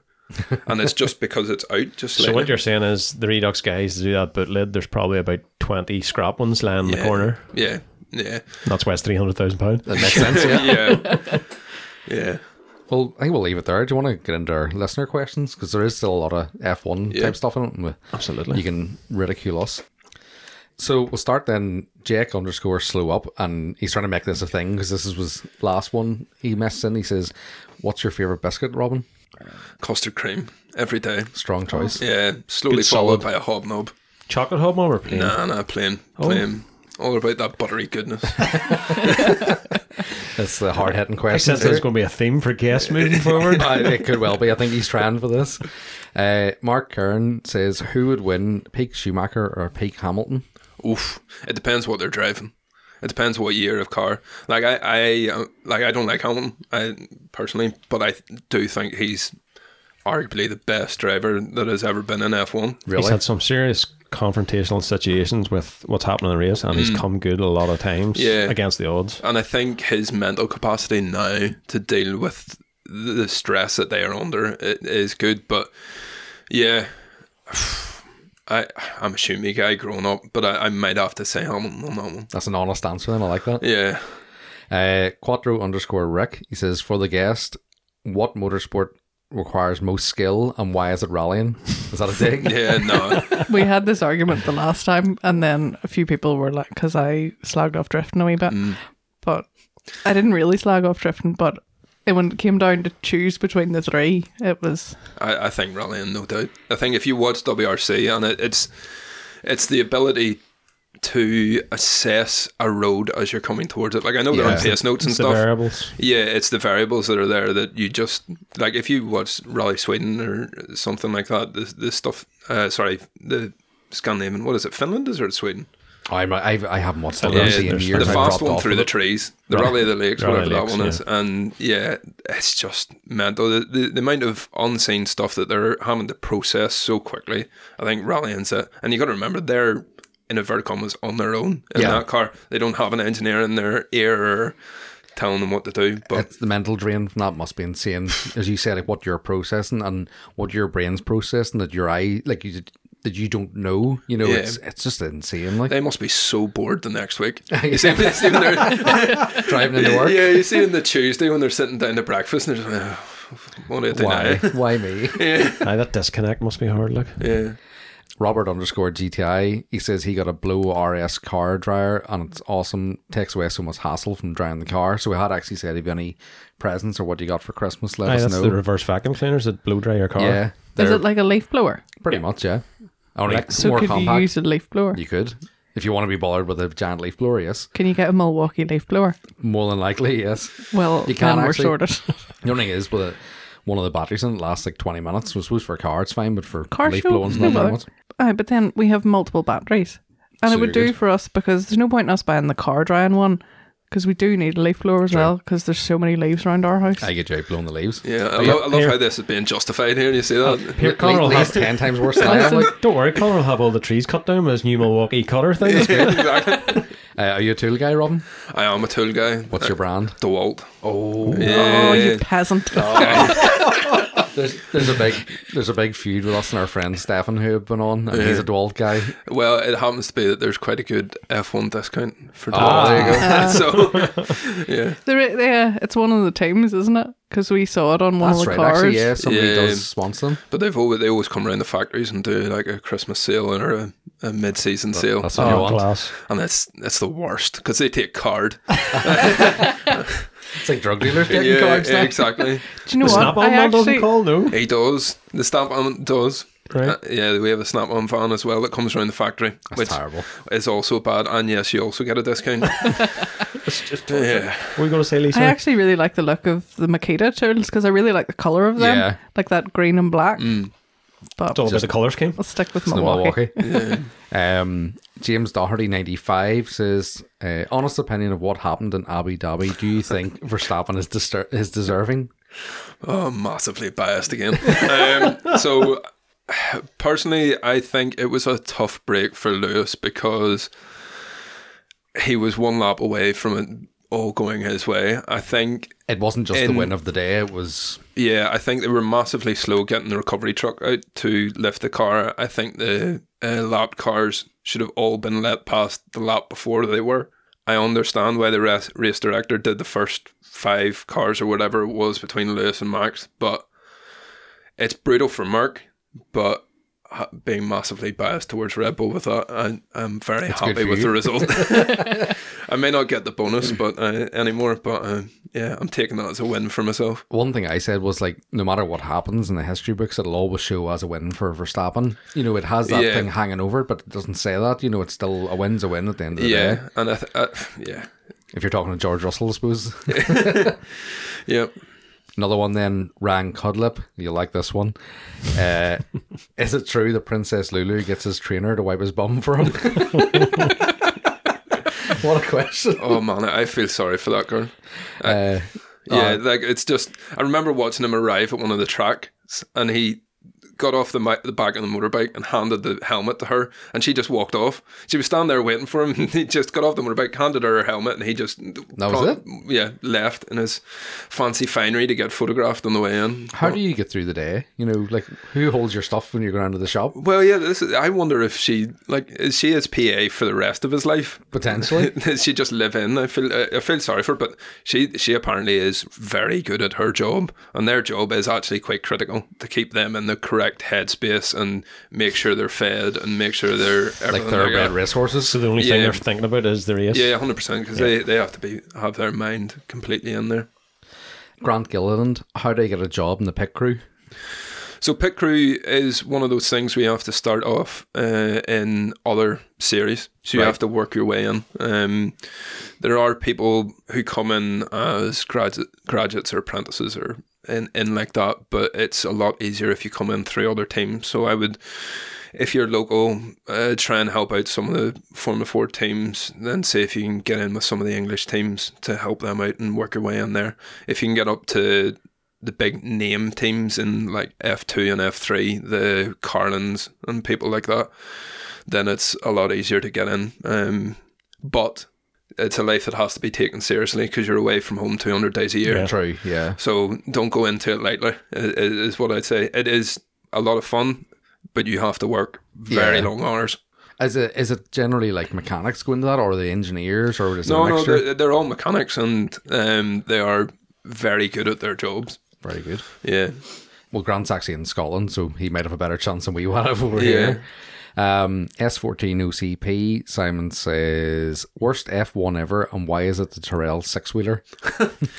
I like that car just because it's something different. See, I, I, I'm with you on that, yeah. Yeah, I think um, I think we need more innovation, and hopefully we'll get some of it this year.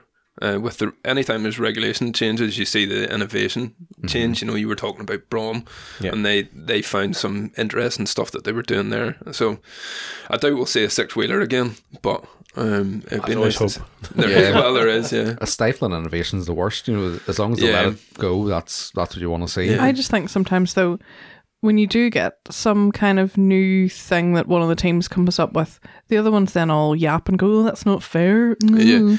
We, Well, did, we didn't think of that. yeah, well, it's that whole thing of in the background they're trying to design it at the same time. yeah. Yeah. it's it all comes down to money. You know, it was like that DAS thing that um, Merck came up with the was it last year where they could Was that the steering the, thing? sta- I was the actually steering, gonna the ask about steering that, wheel yeah. where they could uh, move it forward and backwards. Uh, and it was that thing of do you spend the I don't know hundred thousand pounds or more to put that on your car for the benefit? It's one of those things that's hard to slip in afterwards. So they just argued enough and got it banned. Yeah, that's pretty sad because again, innovation there, but at Yeah. the same time as you say, it's the money trying to compete with something like that. Yeah, Plus, if they're first out with it, they have the automatic advantage too. Yeah, I think the FIA as well are trying to level the playing field a bit, and the lower teams can't react as quickly. So Yeah. the the difference between the back and the front sudden, suddenly becomes even more because the front teams can just throw money at it. Yeah, which you don't want. Yeah, Um, over to American listeners now. Jack Hanrahan, he's a, a big F1 fan over there. He says he's a camera operator. He's a camera guy. He says, "What's a camera operator got to do to get a jo- job this season?" yeah. I, so I, they are all run by FOM. That's their own Formula One It's all in house. Yeah, so they travel with them, and I think I think it's the same director for everyone. So it's just kind of I have no idea. basically. Um, he says, "How are the accommodations for the non-drivers slash team leads for the season? What are they like? Do you know?" yeah, the hotels are normally pretty good. So. Oh, They're well looked after. Yeah, yeah, yeah. and uh, another thing on that, in visa victim, you don't always get in the team hotel. yeah, you, you, you get in. You're in the travel lodge. yeah, well, no, it's sometimes worse than travel lodge. I was in. Uh, where was I? Is there worse? no. Yeah, it's- well, especially in the one I went to Monaco was terrible. Uh, yeah, it was like a hostel. Someone walked in at three o'clock in the morning, that kind of thing. Nice. Yeah, it was great. Uh, Uh, Jack also says, "Favorite race weekend of the year." this year, the last one, Yeah. won the Had to be. championship. Uh, another one from me says, "If you had to be a dog, what kind of dog would you be?" It's one of those thinker ones. I would go Labrador. Hmm. Yeah, I think a chocolate lab. Oh, chocolate lab, Um, I, smart. I think I was thinking about this this morning when you sent me them. I think I'd be a cocker spaniel. Never considered peace. yes, that always sounds working. a bit right. Yep. Springer, yeah, something like that. yeah. Just agents just can't sit at peace. What about you, Lee? Um, either an Irish Wolfhound or a Great Dane, There you go. because I always wanted to be tall. I feel you there. I like uh, the variety of questions, by the way. We do. went from Love it. biscuit staff one Yeah, to I love dogs. it. uh, Jack says, "Coolest team principal." Well, Gunder's has to be the coolest. Yeah.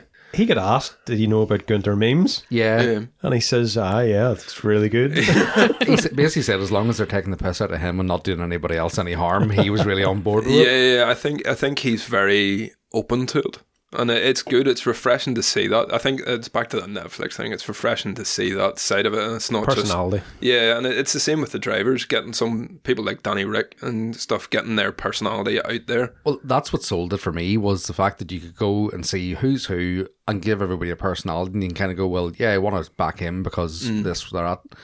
One of my favorites of the second season, I think it was, was one of the journalists asking Gunther at the very start. He was like, "How's your how are you planning the season? Basically, will you look like fucking wankers this year?" it's just, it's uh, you know, and he just responds so well to it. Have you ever Yeah. got to meet him?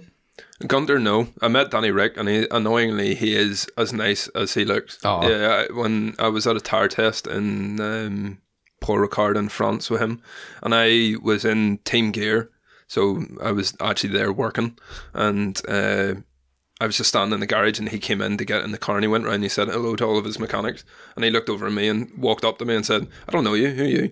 And, and stood and have, stood and have a fifteen minute conversation with me. And he was at that time he was taking his cousin round all the races with him. Very His good. Australian cousin. So his cousin was just sitting in the back of the garage, just doing a European Unreal. yeah, trip round on the F1 circus. It's good to see decent people like that though at the top too. Yeah, yeah, because like these guys, they're all arrogant. Uh, We talked about they're- this, yeah. You know, there's three what You don't three get billionaire there. sons. So Yeah. it's very hard to get like ordinary nice people. So it's nice when you see good characters coming through. I think Lando's a bit like that as Mm-hmm. well, isn't Yeah, he comes across really he? well. Yeah. Another one then, Jack says, Connor, Lee, Nigel, do you all ever think you'd be covering F1? I certainly didn't. That's uh, you. You watched F1 for a long time, then you kind of dropped out of it, Nigel, didn't you? Yeah, uh, I came back to it there recently, but it it used to be very monotonous there after the Schumacher era. Yeah. And I think that's partially the decision. The FAA on the last race just went, right, it's time to switch things up here. Yeah, and I, I think the FA's look at it and Formula One in general's look at it has drastically changed over the last few years for the better. Yeah. They've, they've, they've continually tried to even the playing field, even the playing field. And it, yeah, Made it a bit boring. Mm. yeah. Uh, last one for Jack. Then he says, "Are the one week race turnarounds brutal?" Yeah, They're bound to They're, be. they're un- unbelievable. Like if you think you've got the the traveling circus of all the guys that have to, so they spend from thir- well late Wednesday, Thursday building up the cars and building up the garage, and then that has to be broken down Sunday night. And then put in containers and then flown to the next race. So the cars don't fly, fly as one; they fly in pieces. So they're completely disassembled before the next I race. wouldn't imagine that. Yeah. Yeah, so the, the engines, everything are off. The chassis stay somewhat built up normally with their front suspension, but, and the gearboxes have their rear suspension on. But the cars are completely rebuilt for absolutely every race. So if you're doing triple headers, that is just Yeah. mental. Is that done by like the likes of the pit crew guys? So they strip them Yeah, down? yeah, yeah. And then you have the what used to be called truckies, uh, the garage technicians who build the garage as well, and they're going ahead of of the races. So they just strip everything down onto the next one, put it back up, and then the mechanics come in and they build the cars. So it, it, it is the triple headers are really harsh on the, the teams, and I think it's something that we're now budget limited for Ah, for yeah. the next few years, and I think it's something that the FAA has to have a look at in budget because if you, uh, you- I think they need to hire more mechanics because people are just going to get absolutely wrecked. There's 23 races next year, so that, that must be like 220 days away from home. And I take that budget ties into like transport between different events and stuff as well. Yeah, Yeah. yeah. That's, that's it- crazy. Yeah, Um, that dot silver dot wagon. If you could remove one thing from F one to level the field, except for the drivers, what would it be? yeah, that that's That's a difficult one. It, it is a t- a tough one. I think the budget was the big thing. I think if they had differential prize money from front to back and weighted it towards the rear of the field, Yes. because in the end, it, it's all a money game, and you, you get what you spend. But if, if at the moment the person who comes first gets the most, and the person that last gets the least, And then that it- gets they- worse. Yeah, they, Snowballs. they- yeah, exactly. They've got no way of getting up. I think the budget cap is the first way to do that, and it's been absolutely brutal. The big teams have been laying off people left, right, and centre to try and get under the cap. We'll see how that goes for for a few years, and hopefully it levels it out a bit more. But we need four teams fighting for a win instead of two. Yeah. you know. That's I'm I'm not a football guy at all, but I think that's a big issue in football too, isn't it? With like higher level teams with money. It used to be, but there's so much money poured into the Premiership now. It used to be the top two or three, but see the Premiership now. Nobody complain about the money in the top ten. They all have. They're part- all sort of Like level there's playing Newcastle. I was about to say, did Newcastle are they not the Newca- richest New- team now? Newcastle might be the richest team in the world next year that are being relegated. yeah, field, right? Aye. So if not for long though. Yeah, yeah. Um, that dot silver dot wagon again. He says also got some proper polishing gear from herself to finish my stash of wheels. So he has, So many wheels. yeah, and they're all three spoke split advans. The man is a finished for three spoke wheels. He's actually cleaned a set of BBS at the moment. They look like they've been lying in a bog. That's right, actually, yeah. I can't remember what they are, but I, I did Like see an them. RK2 or yeah, something. I like the split five spoke kind of thing. But yeah, he's work cut out with those. Sparkling underscore autos do half the product, just like the public, think Lewis Hamilton is a whiny, attention seeking asshole. I'd say more than half. You are best. I am incredibly bad. No, um, he. Everyone I think recognizes him for the driver that he is, but I don't think. Personality wise. But the thing is, he brings in a whole different demographic, so we can't complain. In the end of the day, we're in the entertainment industry, and he's entertaining. Yeah. So Uh, have you ever met him? no, No. no. Well, who, who would be like the highest profile driver you've met? Probably Ricardo. Yeah, Well, Max and Ricardo. So the- I've only really met the Red Bull guys. Uh-huh. And Yeah. what, what was Max like? Um, so Max, I, I was talking to him briefly. I didn't really get much of a chat with him. He, he seemed nice. I body checked him in the corridor once. Nearly knocked him on his arse. No, he, he was coming to the simulator, and I was doing the whole thing of looking right while turning left. Oh yes. completely, absolutely shouldered him.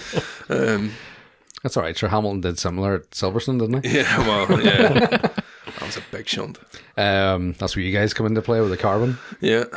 Um, Audi underscore exclusive underscore. How does the aero engineering budget scale for a team like Alpine to say Merck or Ferrari? Alpine. Alpine, sorry. It's so Channel on the guest. the the the aero budget is probably the same.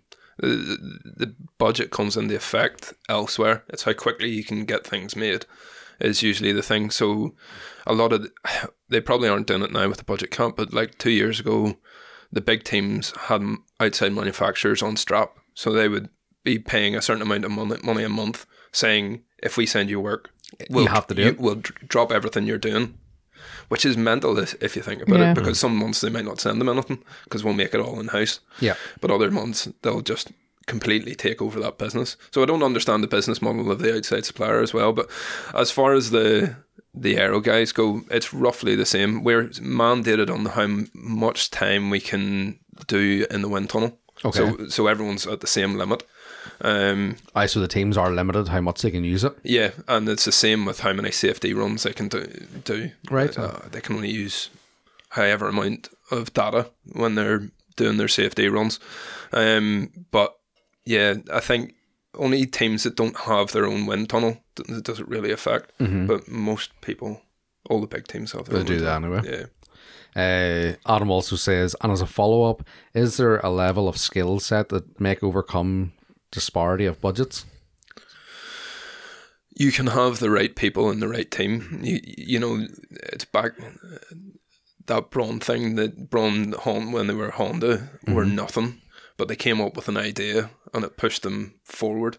Um, and then after that, it's down to management and stuff. If you look at Merck, Merck got way ahead of the game in the regulation changes when we went to the new engines, and that was just a management decision. So you could argue that they had the right people in the right place there Uh-huh. they had the money as well, but it, you know, good engineering can overcome sometimes, but it's hard. Aye, it's not always, as you Yeah, say. Uh, and then finally, Chris Moran, 90, he says, How confident are you the new regulations will even the playing field? I'd like it. I'd like it. I- I think everybody I, would. I, I, it's to be seen. You know, the the big teams are so engrossed in what they have. They, you know, they've spent the money. They've built the sites. They've been built the manufacturing. They have the vehicle testing rigs.